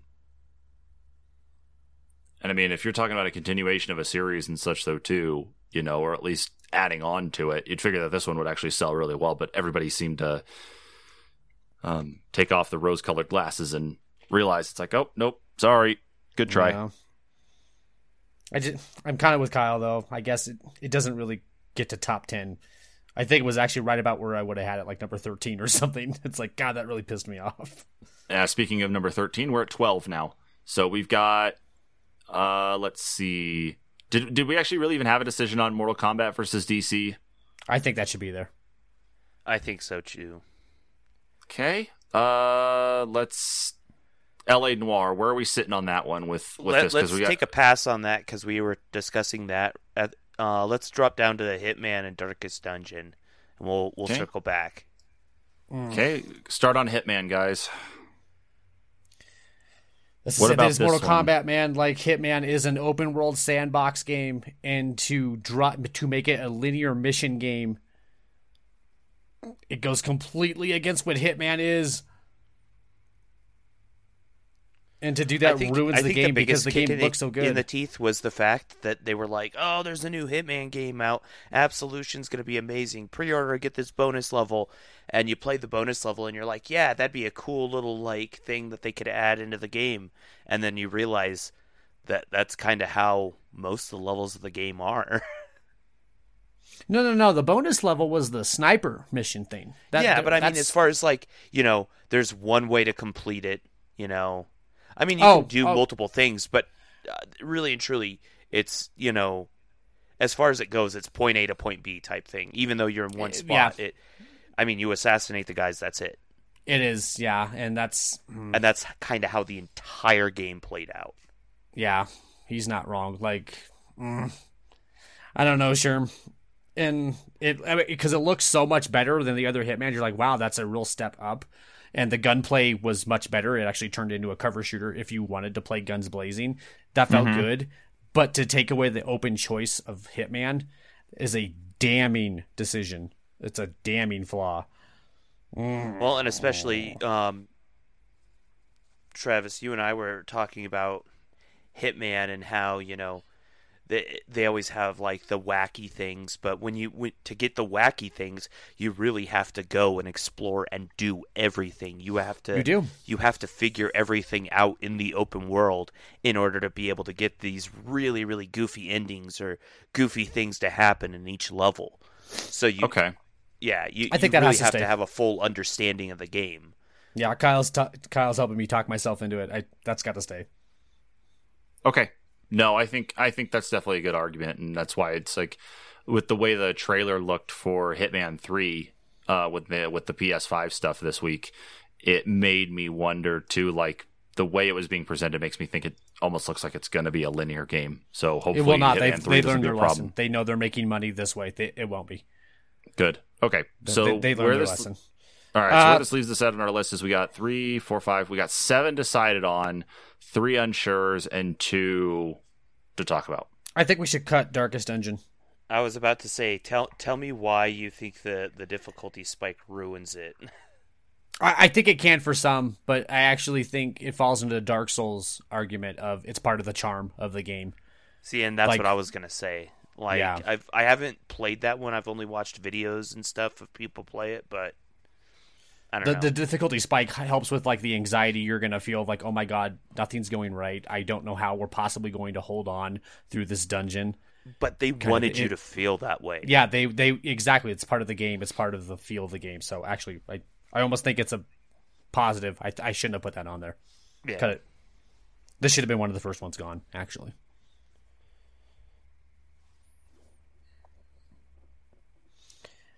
Okay, so we haven't actually talked Death Stranding. Okay. You don't see that as a bad thing, Kyle, turning it into nothing but a delivery game? Well, I think that would have been thing. cool as an aspect, but not the whole game. the whole the whole premise of the game is trying to connect people back together and Okay. the the thing is you're doing it be, um, you're doing it by being a delivery man so i mean Couldn't- that that's pretty much the premise of the game couldn't you do that though by still was still adding combat in it? It's not like the whole game has to be nothing but deliveries. There could have been Well, that same kind of thing where combat. people It- are it leaving. sucks but there's combat Th- th- we've already talked about like there's barely any combat. To say Yeah. there's combat in Death Stranding is ridiculous. But like to say there you could have done the same thing of connecting with people by like them leaving resources or the same way Dark Souls does where you're leaving tips about combat encounters you're about to have. There's ways you could have done that and not make the whole game a delivery game. yeah Okay. I mean, Like think about how we- don't you think the game would be so much better if it had much more combat? Let's just say like if if it was even combat focused. Wouldn't that make the game more interesting? I feel like part of the issue, especially with Kojima, is that he's always got to make something like overly artistic, and of course, always has to really push the levels of realism in things. And I think he definitely did that with this. I mean, because you imagine like we, we've talked about this many times previously since Death Stranding came out about how difficult it is to walk up the side of a hill, especially like you know if you don't have the load balanced right or you're not pushing yourself over to the left or right the proper way, you're going to collapse. You're going to lose gear in that too, and that ties into the delivery thing anyway. It just that that's really part of it too is that the the whole delivery system anyway seems to be flawed and lends itself to the fact that you know if you continue to fall you continue to not be able to get this just right you're not going to want to play the game anymore. You're going to want to just push it aside and just watch um, let's plays and and and other game collections to see exactly how it goes. Which is what happened with me. If it was an aspect of the game i think it'd be great. Because i agree it, your death stranding is about connecting reconnecting the world but there are just so many other ways you could have made that more interesting and more engaging with the player than running from point A to B carrying a package. Yeah, I would say the same. What do you think, Kyle? Okay, I can buy it. Cool. I so we're still at twelve, right? I think. Well, so here's what we got nine actually on our list now, and we've still got three to sort out. Right. To figure I out which one should be last I one. think the one that has to stay is Force Unleashed. Oh, okay. that's Eleanor. I I totally disagree. I like especially since the first game was short and you think about it going back they had touted that it was going to be so much better. I don't think they ever ac- actually said that it was going to be longer, but they kept saying, "Oh no, we fixed that. It's so much better. It's so much better." And yet it was still shorter. You're not wrong. It's a shitty thing. I just don't think that's top ten shitty. See, and I I, I, I, I, I feel had a like- hell of a you know, I had a hell of a time with it. I agree with you. That's such a shitty thing to do. Oh. Is anybody gonna fight for Destiny then?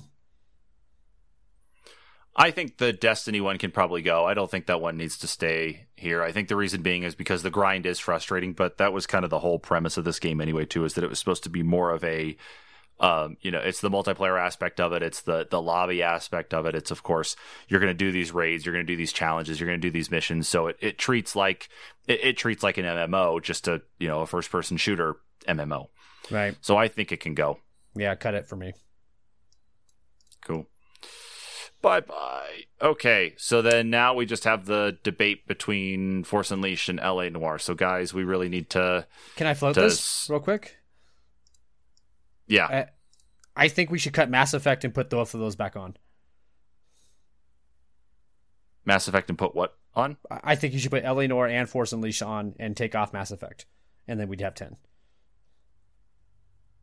I hate the cover shooting of Mass Effect, but I still played all of Mass Effect, and the story is what drives it through. It still gets its point across.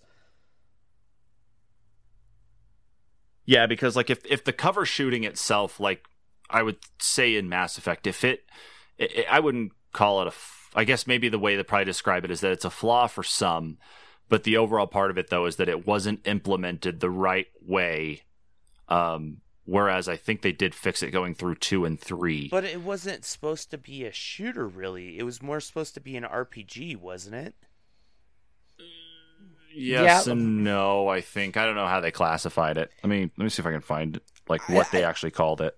I, I think I, I think I agree with Kyle. I think I see what he means. Like it's it's not like Gears where cover is part or Uncharted where cover shooting is part of the game. You have to be behind cover or you're fucked.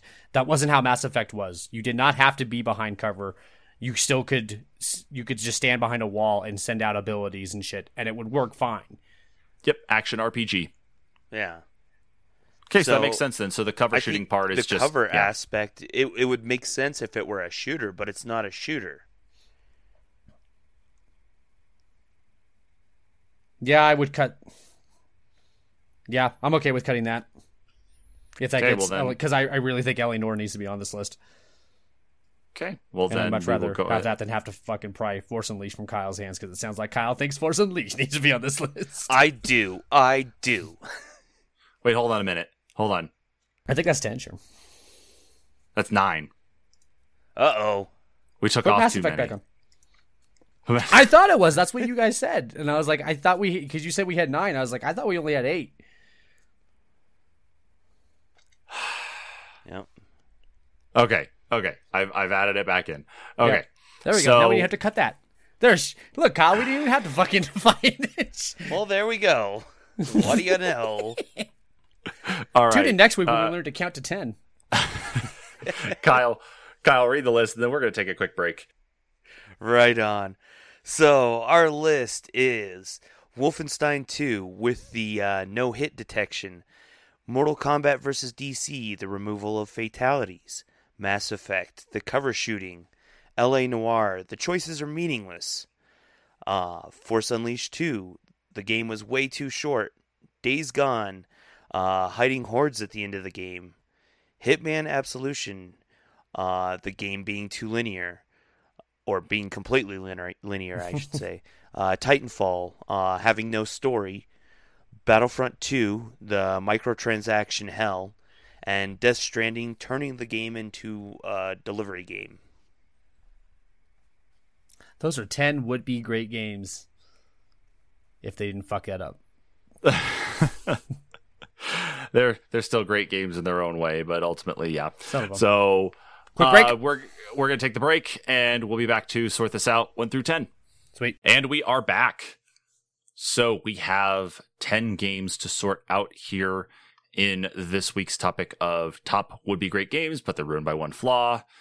And Preston, of course, here in the break has decided to go ahead and offer a little bit of a uh, twist, as I should probably say here, to how we actually rank these. So, uh, Preston, you had us all individually rank our own. Just beforehand, yeah, I wanted to see if it was surprising to anybody. Yeah. And then if we still want, we can debate it if someone thinks something's really, really wrong. But I just thought that'd be an interesting thing to see where we all landed. Now I'm curious here, Preston, because I don't know if I heard this as I had stepped away. Uh, did you actually kind of go back to our old school ranking system when we put things kind of in order and you had, you know, assigned points and such to it? Is that what you did again? I did. Yeah, just to see where all the numbers shook out. Oh man, this is going to be interesting, especially with only three people. Okay. Uh, so We're actually pretty close on most of them. There's only a couple that we had discrepancies, really. okay, so how do we want to go ahead and do this? Then do we want to go ahead and each uh, review our list then, or at least list off what our ten are, and then work through each person, and then debate, you know, the few stragglers, I guess. No, I'll just uh, tell you what number, what the number ten and nine spot are, and then you can tell me if you disagree, if you want to move it, if you're okay with it. Okay. So tied with nine points are Mass Effect and Titanfall for the ten and nine spot. How do we want to put those? Wow, they both tied actually. Okay. Yeah. Okay. So Titanfall would have been ten because you guys had that really low. I, the one who was the straggler on that, I had that at another number, at the number five position. So I'm the outlier on that. Okay. So maybe Titanfall should be ten then because apparently I just can't see it. Apparently you guys thought the game was still really really good enough that Here's my thought on it. Um, the what was it? Respawn, right? Mm-hmm. had they came out beforehand when they first announced the game and they said there's not going to be multiplayer it's going to be or there's not going to be single player it's going to be multiplayer only so i mean they they said there wasn't going to be a single player okay. uh, campaign in the game yeah, go ahead and put that at so 10. yeah it kind of ruined it but eh, we kind of knew too Yeah, go ahead and put that at 10 then for me. That's fine. That's a good argument. I have nothing. Yeah, it's like it's like Titanfall. I have no rebuttal. It's like Titanfall didn't necessarily lose anything by not having a story. It would have definitely been great to have one. But even like if you look later on in like Call of Duty's lifetime, when Black Ops Four came out uh, last year, maybe late the year before, um, it had what it was already said that there was going to be no single player, everything was going to be multiplayer on it, and it pissed off some people. But it's ended up being one of the better Call of Duty games before the Modern Warfare re-release. So, you know, I guess I was just shocked you guys had that so low because we had unanimously unanimously decided that that was going to be on the list. hmm yeah so well I, I, I was just surprised you, that when you guys you had said it that low. go ahead and uh, sort do your own list. I was like, well, you know, I was looking at them and I'm kind of like, well, they did say that, and that that's why it hit so That's low good- for me. Yeah, that's a good argument. uh, which would put Mass Effect at nine, which also had nine points. But yeah, that makes sense. I mean, we almost cut it anyway. Okay. So I think that it would be at the bottom of the list somewhere. I think nine's pretty good spot. What do you guys think? That's where I had it. Yep. Uh, I think, did uh, I have that one. You had Yeah, that, that- that- actually. that could you had that about halfway, Yeah. Kyle. You had that at the sixth spot. Uh, I'm curious to see where my number ten hits. Your number 10 is. That's fucking. So that would take us to number eight, which would be Star Wars Force Unleashed 2. Which I had at the Ooh. seven spot because I I I Yeah. also did. Or actually, I had that at the 10 spot. I had that at 10. You had it at 7. Kyle had it at number five, 4. 5. Yeah, I think part of it, of course, with with Force Unleashed two is that the first game did so well that the second one, it's like, why why did they cut it down? Why did they make things, um, you know, a little shorter, a little bit more condensed with it? Overall, though, it wasn't bad. Um, it's still a Star Wars game anyway, you know, and you know people are always clamoring for more. So it being even just a little shorter, it's you know, st- still played it, still a good one. I did. Yeah, and I I do own it. Like I I actually went back and bought it. What was it, two or three years ago? Because I wanted to play it again. Mm-hmm. I I had it so low because I was like, this is what would the way I thought about this whole category is what this flaw made stop me from wanting to play the game. I had to beat the game to recognize this flaw, so I guess it didn't stop me. I guess. but yeah, that was pretty shitty. I'm, I'm actually I'm happy that made the list though, and I think number eight's pretty D scale. That's not too bad, is it?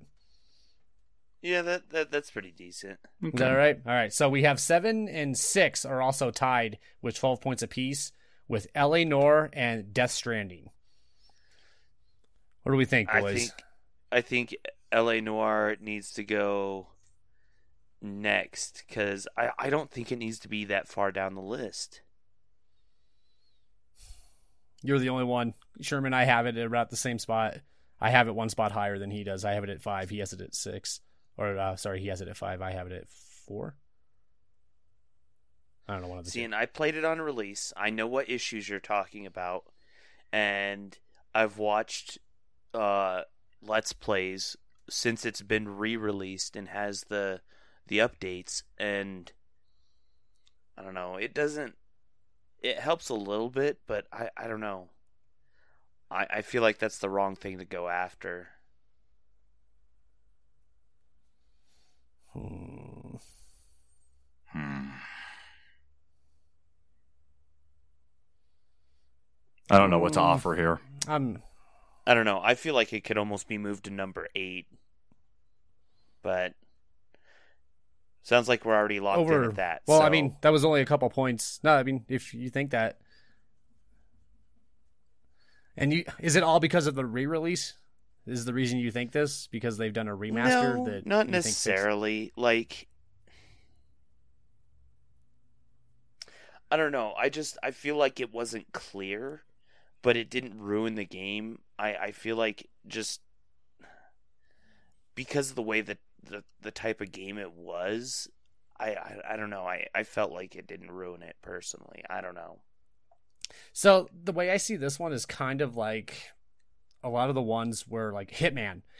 I don't think making Hitman linear necessarily ruined Hitman, but when the game is supposed to be an open world sandbox game and you take away that fundamental element, that that's a really bad decision. It takes what could have been a perfect game into a good game. It's like, damn, but this could have been much better. Same thing with Wolfenstein. I think L.A. Noire fits along those lines where if L.A. See, and, Noir like, had done I choice feel based like, like it was that, poorly done, and they fixed it a little bit, but uh, I, I, I don't feel like it, it should be penalized too heavily on that. You don't, damn, you don't think if it had been choice based, that would have made the game infinitely better? Eh. Where the choices would have impacted the story and then the story would have changed? Yeah, Oh, they, God they were damn, that trying would- to tell a like a an actual story though, like Which you could have done. I, don't though. know. I mean, I, I don't feel like that, that game could could get the uh, could get the heavy rain treatment and pull it off successfully. If that's Why? what you're trying to allude to. why, why couldn't it though? I guess that's my thing. Is like, why couldn't it do that? because it's a lot of quick time sequences. It's a lot of it's a lot of just conversation and choosing a dialogue. Why couldn't it do it? Hmm.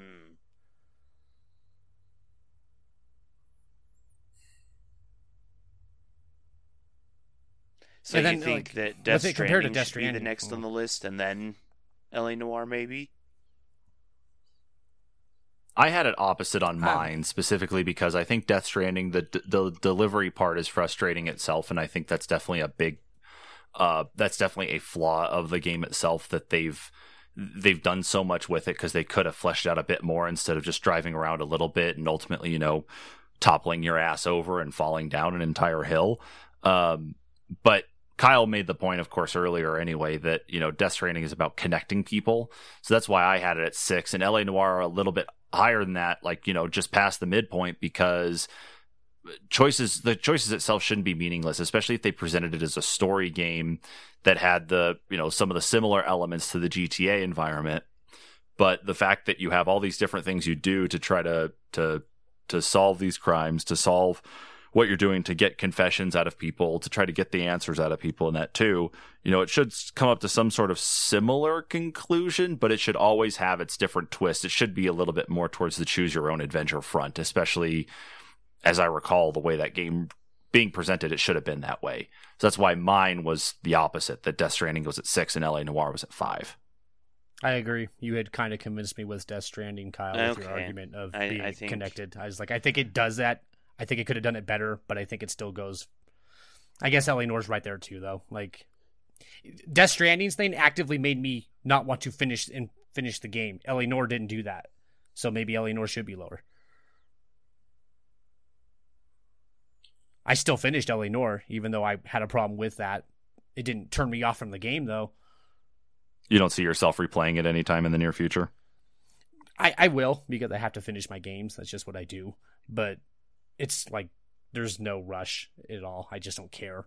And Okay. I have to force myself through it. Okay. What do you think?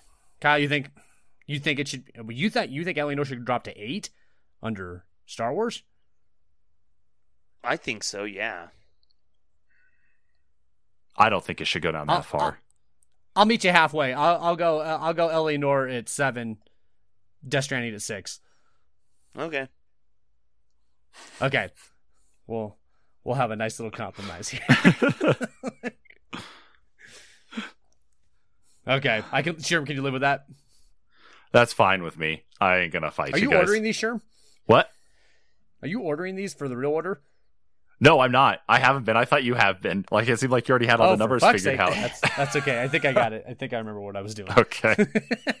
this is gonna so be he- sweet. here's this here's this uh Travis um with Death Stranding um the only reason I would say turning it into a delivery game ruins it is there are times where you're forced to carry packages or amounts of packages that are so egregious that no one in their right mind would ever try and do it but you're you're forced to and then you're for also in that same trip forced to climb up and down the side of a mountain and if you slip and fall once you lose like your entire load and you have to go gather it What? Yeah, Which would be fine if that was so just all of a sudden aspect. it draws you Yeah. out of that game simply to go collect packages that you lost and you can't progress the story any further unless you get you know said packages to location but you you know you want to be able to do it within or make it so you're delivering all the packages to get the best outcome or whatever you know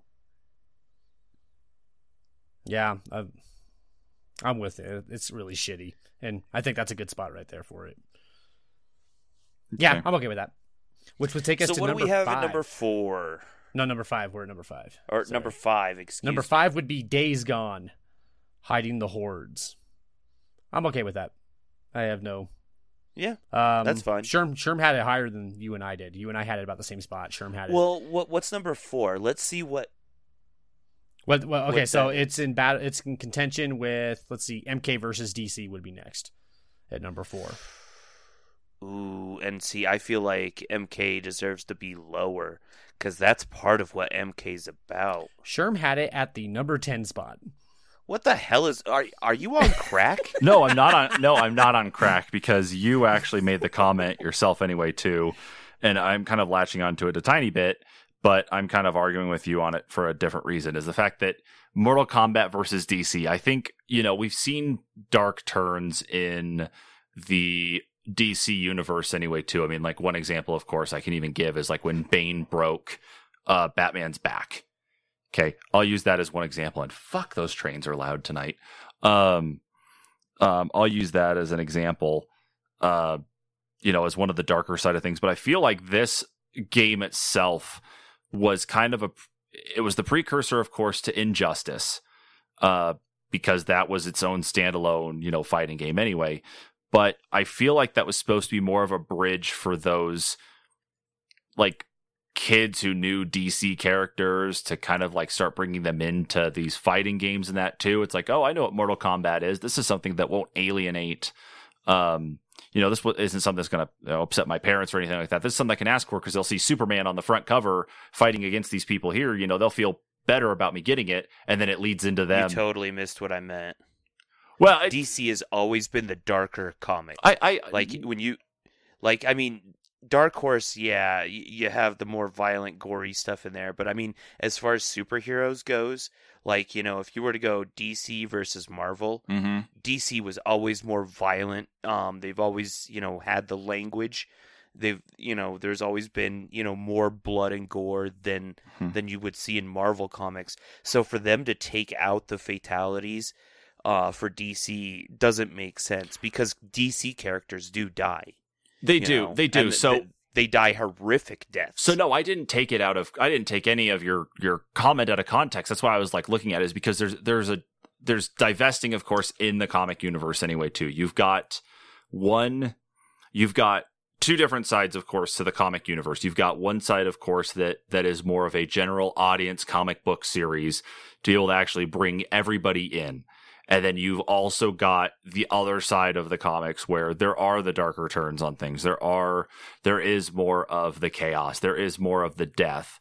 You know, um, there's not completely the elimination of death on the other side on the general audience part, but that's really where I feel like this was at is that they weren't going to allow such for their characters, especially in this at least in this format, that they could only go as far as they did, which then opened up the ability for other, like for a lot of people to be able to go purchase this game on the condition, of course, that this wasn't like a regular Mortal Kombat game. So, in regards to the actual development of this and the marketing of this and who this was really aimed at more than anybody, I see this, of course, being lower because I don't see it as as big of a flaw as the rest of the things on my list, or at least the way I've ordered Preston, it. Preston, help me out here. I mean, I get his idea that he's they're trying to bridge a gap between a younger audience and a new fighting style era, but at the same time, Kyle's right. Don't put the then don't put the title Mortal Kombat on it. You know, yeah, and you, I think, you have I think injustice. Mortal Kombat make, make would injustice have approached then. DC because they knew that oh well people die in DC. DC's more violent, so it's perfect for Mortal Kombat. And the people at DC would have seen Mortal Kombat and they would have said, said fatalities. That's that's part of the game, you know. Mm-hmm.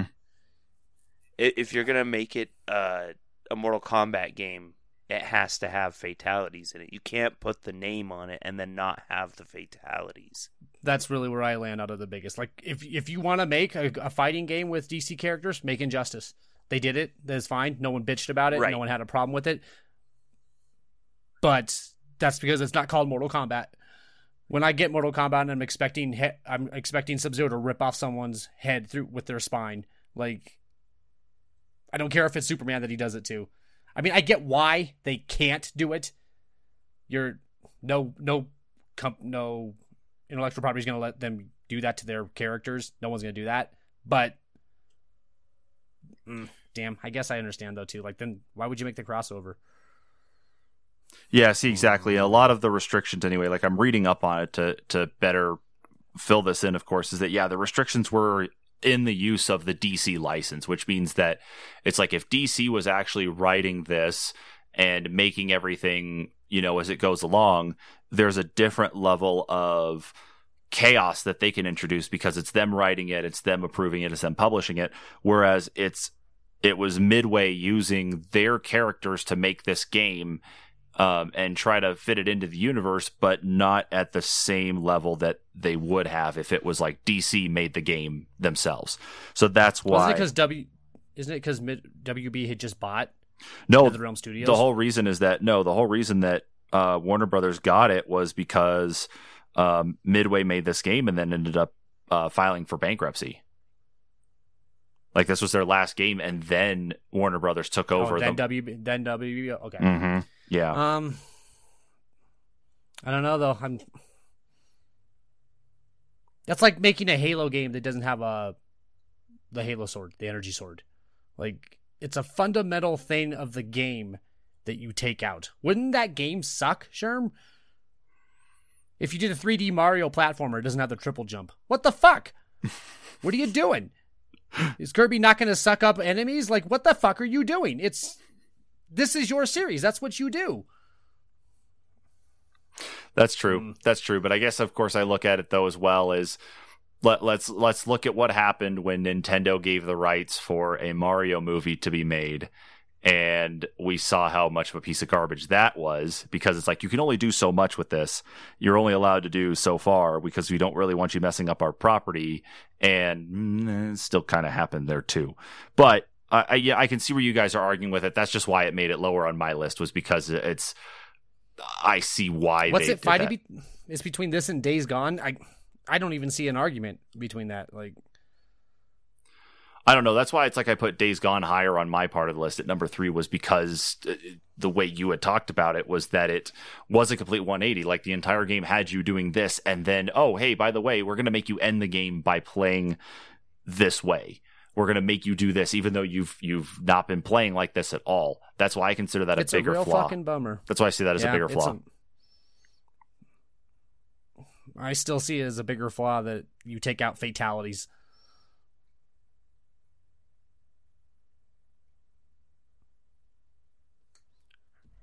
How adamant are you that Days Gone has to be four, Sherm?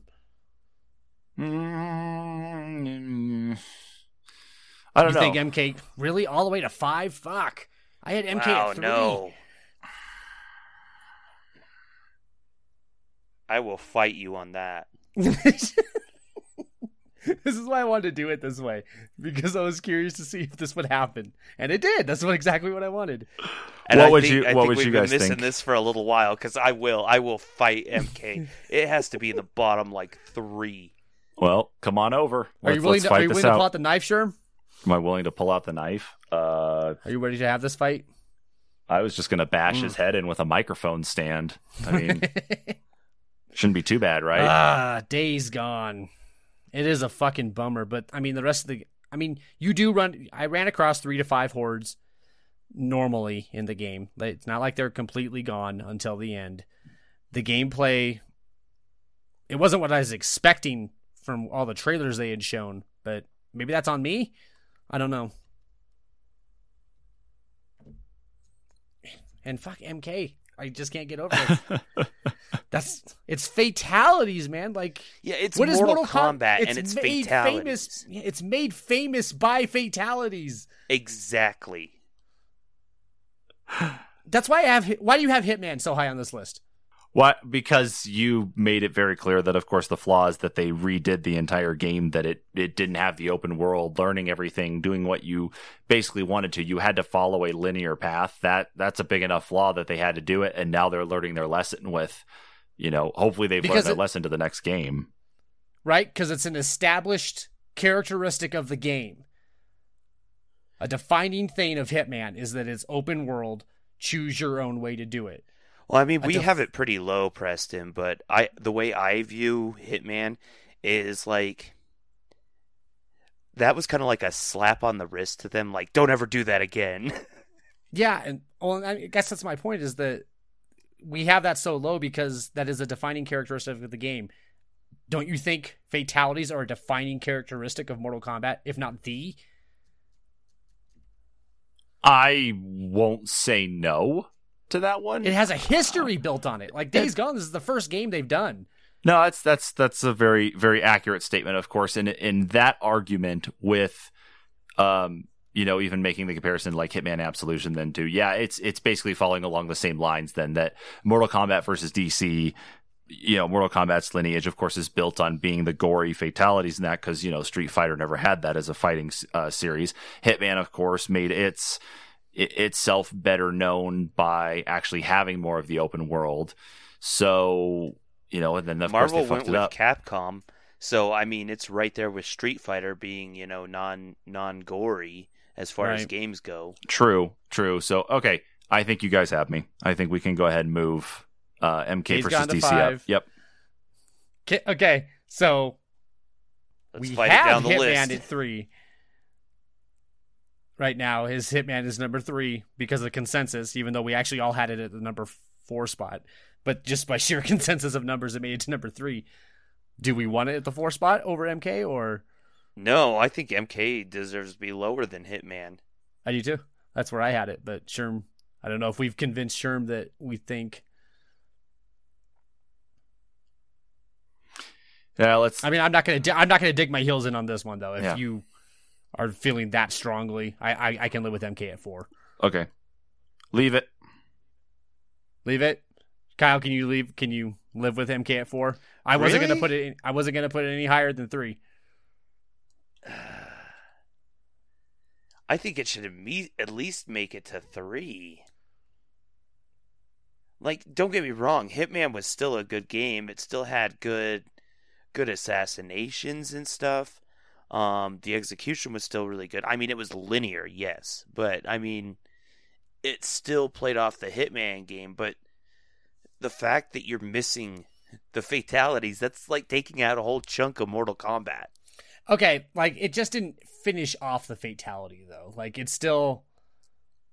It's Okay, a yeah. cartoon version I, of a I guess fatality. you're right. Yeah, You- but I mean, It's like the finishing moves in Injustice. Like they still look awesome. It's the best they could do, and I still think MK versus DC is still a really great game. it- it's like that those. TV edit of an R movie. It is, but sometimes you still watch those. You do, but you're so mad that Well- the- Ooh, damn, sometimes sure. the- He just gave me a great fucking argument. It's the TV edit of a fucking. I thought that was actually a really good one. I didn't think about it in that that. that I wanted that it three. He just Kyle just convinced me like that's the best fucking thing I've ever heard. Of put it up there. Put it up there. It's a made for TV Mortal Kombat. It's a made for TV Mortal Kombat. Okay. I am going to fight you versus that on uh, Wolfenstein though. That is a fundam- fundamental gameplay flaw that actually hinders the game. Same here. It- I can, I can, I can live with that. I'll live with it at three. Mhm. Okay, so that would leave Wolfenstein at two. Okay. Which means that we all Like, have which the means- consensus. Unanimous. That the ultimate- Battlefront. Bad game is Battlefront Two. The ultimate Yeah, flaws. unanimous. Yeah. the ultimate well, flaws. the ultimate flawed microtransactions. game. It's still, it, it was bad when it first came out, and they when it still had the uh, microtransactions. Have you played it recently? They've done a lot to fix it. They really I have. have it, I have it downloaded on my PlayStation, and I've been wanting to play it, but I don't know. It's I did play it at the very beginning, and I I was know. so pissed off. I know. Like it puts you off so bad to what they did on that shit. But they have done a lot of work to fix it, I will say. See, and I've been hearing that for like a year, Yeah. and I'm just like, I should try it, but man, I was so burned. Could you imagine how great it was? It, it, the potential Battlefront had because it was absolutely gorgeous. It played great. The upgrade systems were fun. It wasn't a terribly difficult strategic game like a like a PUBG or something or uh, Rainbow Six, where it's if you're not good, you're gonna get fucking wrecked. Like Do you, can still have fun. Did it as good as the first two, though? It's pretty hard to beat those. Those were so unique in their Yeah. time. It's hard to beat that. I think Shit, that- even the even the Hmm. PSP one was really good. yeah, it's hard to beat those, but I I think it holds its own in Yeah, in maybe I'll have to get on that. Yeah, I, I, I might recommend that one. That's a good fucking list, guys. That's, that's what that's what I was hoping was going to happen, Sherm. That we would have some dissent. And it's been Kyle. What are you fucking high? you were waiting for a really big comment like that then. So okay, so Preston, I was shocked like, to see you had MK at 10. it, that's just it. I was like, what? that was the way it felt to me after that. But then you guys called me out on my hypocrisy, basically between it and uh, Hitman. So it made sense to to concede and agree with you guys on that one. So with with everything that we've put together, Preston, do you actually have the full top ten list then? Yeah, I think I can do this in my head. you can trust me, right? All right, number 10, we have Titanfall. Number 9 would be Mass Effect. Do I need to read the thing? The No, no, no, just read the game. All right, so sorry. Number nine is Mass Effect. Oh, what is it? Number eight? That's Mhm. a fucking long ways away, guys. Number eight would be Star Wars: The Force Unleashed two. Number seven is L.A. Noire. Number six is Death Stranding. Number five would be Days Gone. Four is Hitman Absolution. Three, Mortal Kombat versus DC Universe. Number two, Wolfenstein 2, The New Colossus. And number one, Star Wars Battlefront 2. oh, fuck that. Great list, guys. fuck. That is a good list. All I right. the way we did that, actually. I was Well- curious to see how that'd work. So, with Yeah. that list sorted out and all of this said, thank you so much, everybody, for tuning in to this week's topic. Don't forget to check us out on anchor.fm slash the dash NPCs dash podcast. That is the home of this podcast. We are on a bunch of different platforms, which now includes TuneIn. So, if that is one of your platforms of choice for podcasts, make sure to look for us there and hit that follow button. Uh, you can find us, of course, on social media at Facebook and Twitter at the NPCs Podcast. You can find us on YouTube at the NPCs as well. Just you want those links, you can get those right off of our anchor.fm page. We've also turned on listener support. So if you'd like to help out this podcast as well with a monetary gift as minimum as 99 cents a month to be able to help us out to grow this thing even more, please do so. That is on our anchor.fm page as well. Thank you so much all for tuning in. Gentlemen, it's been fun. We will catch you all in the next episode. Bye. Later.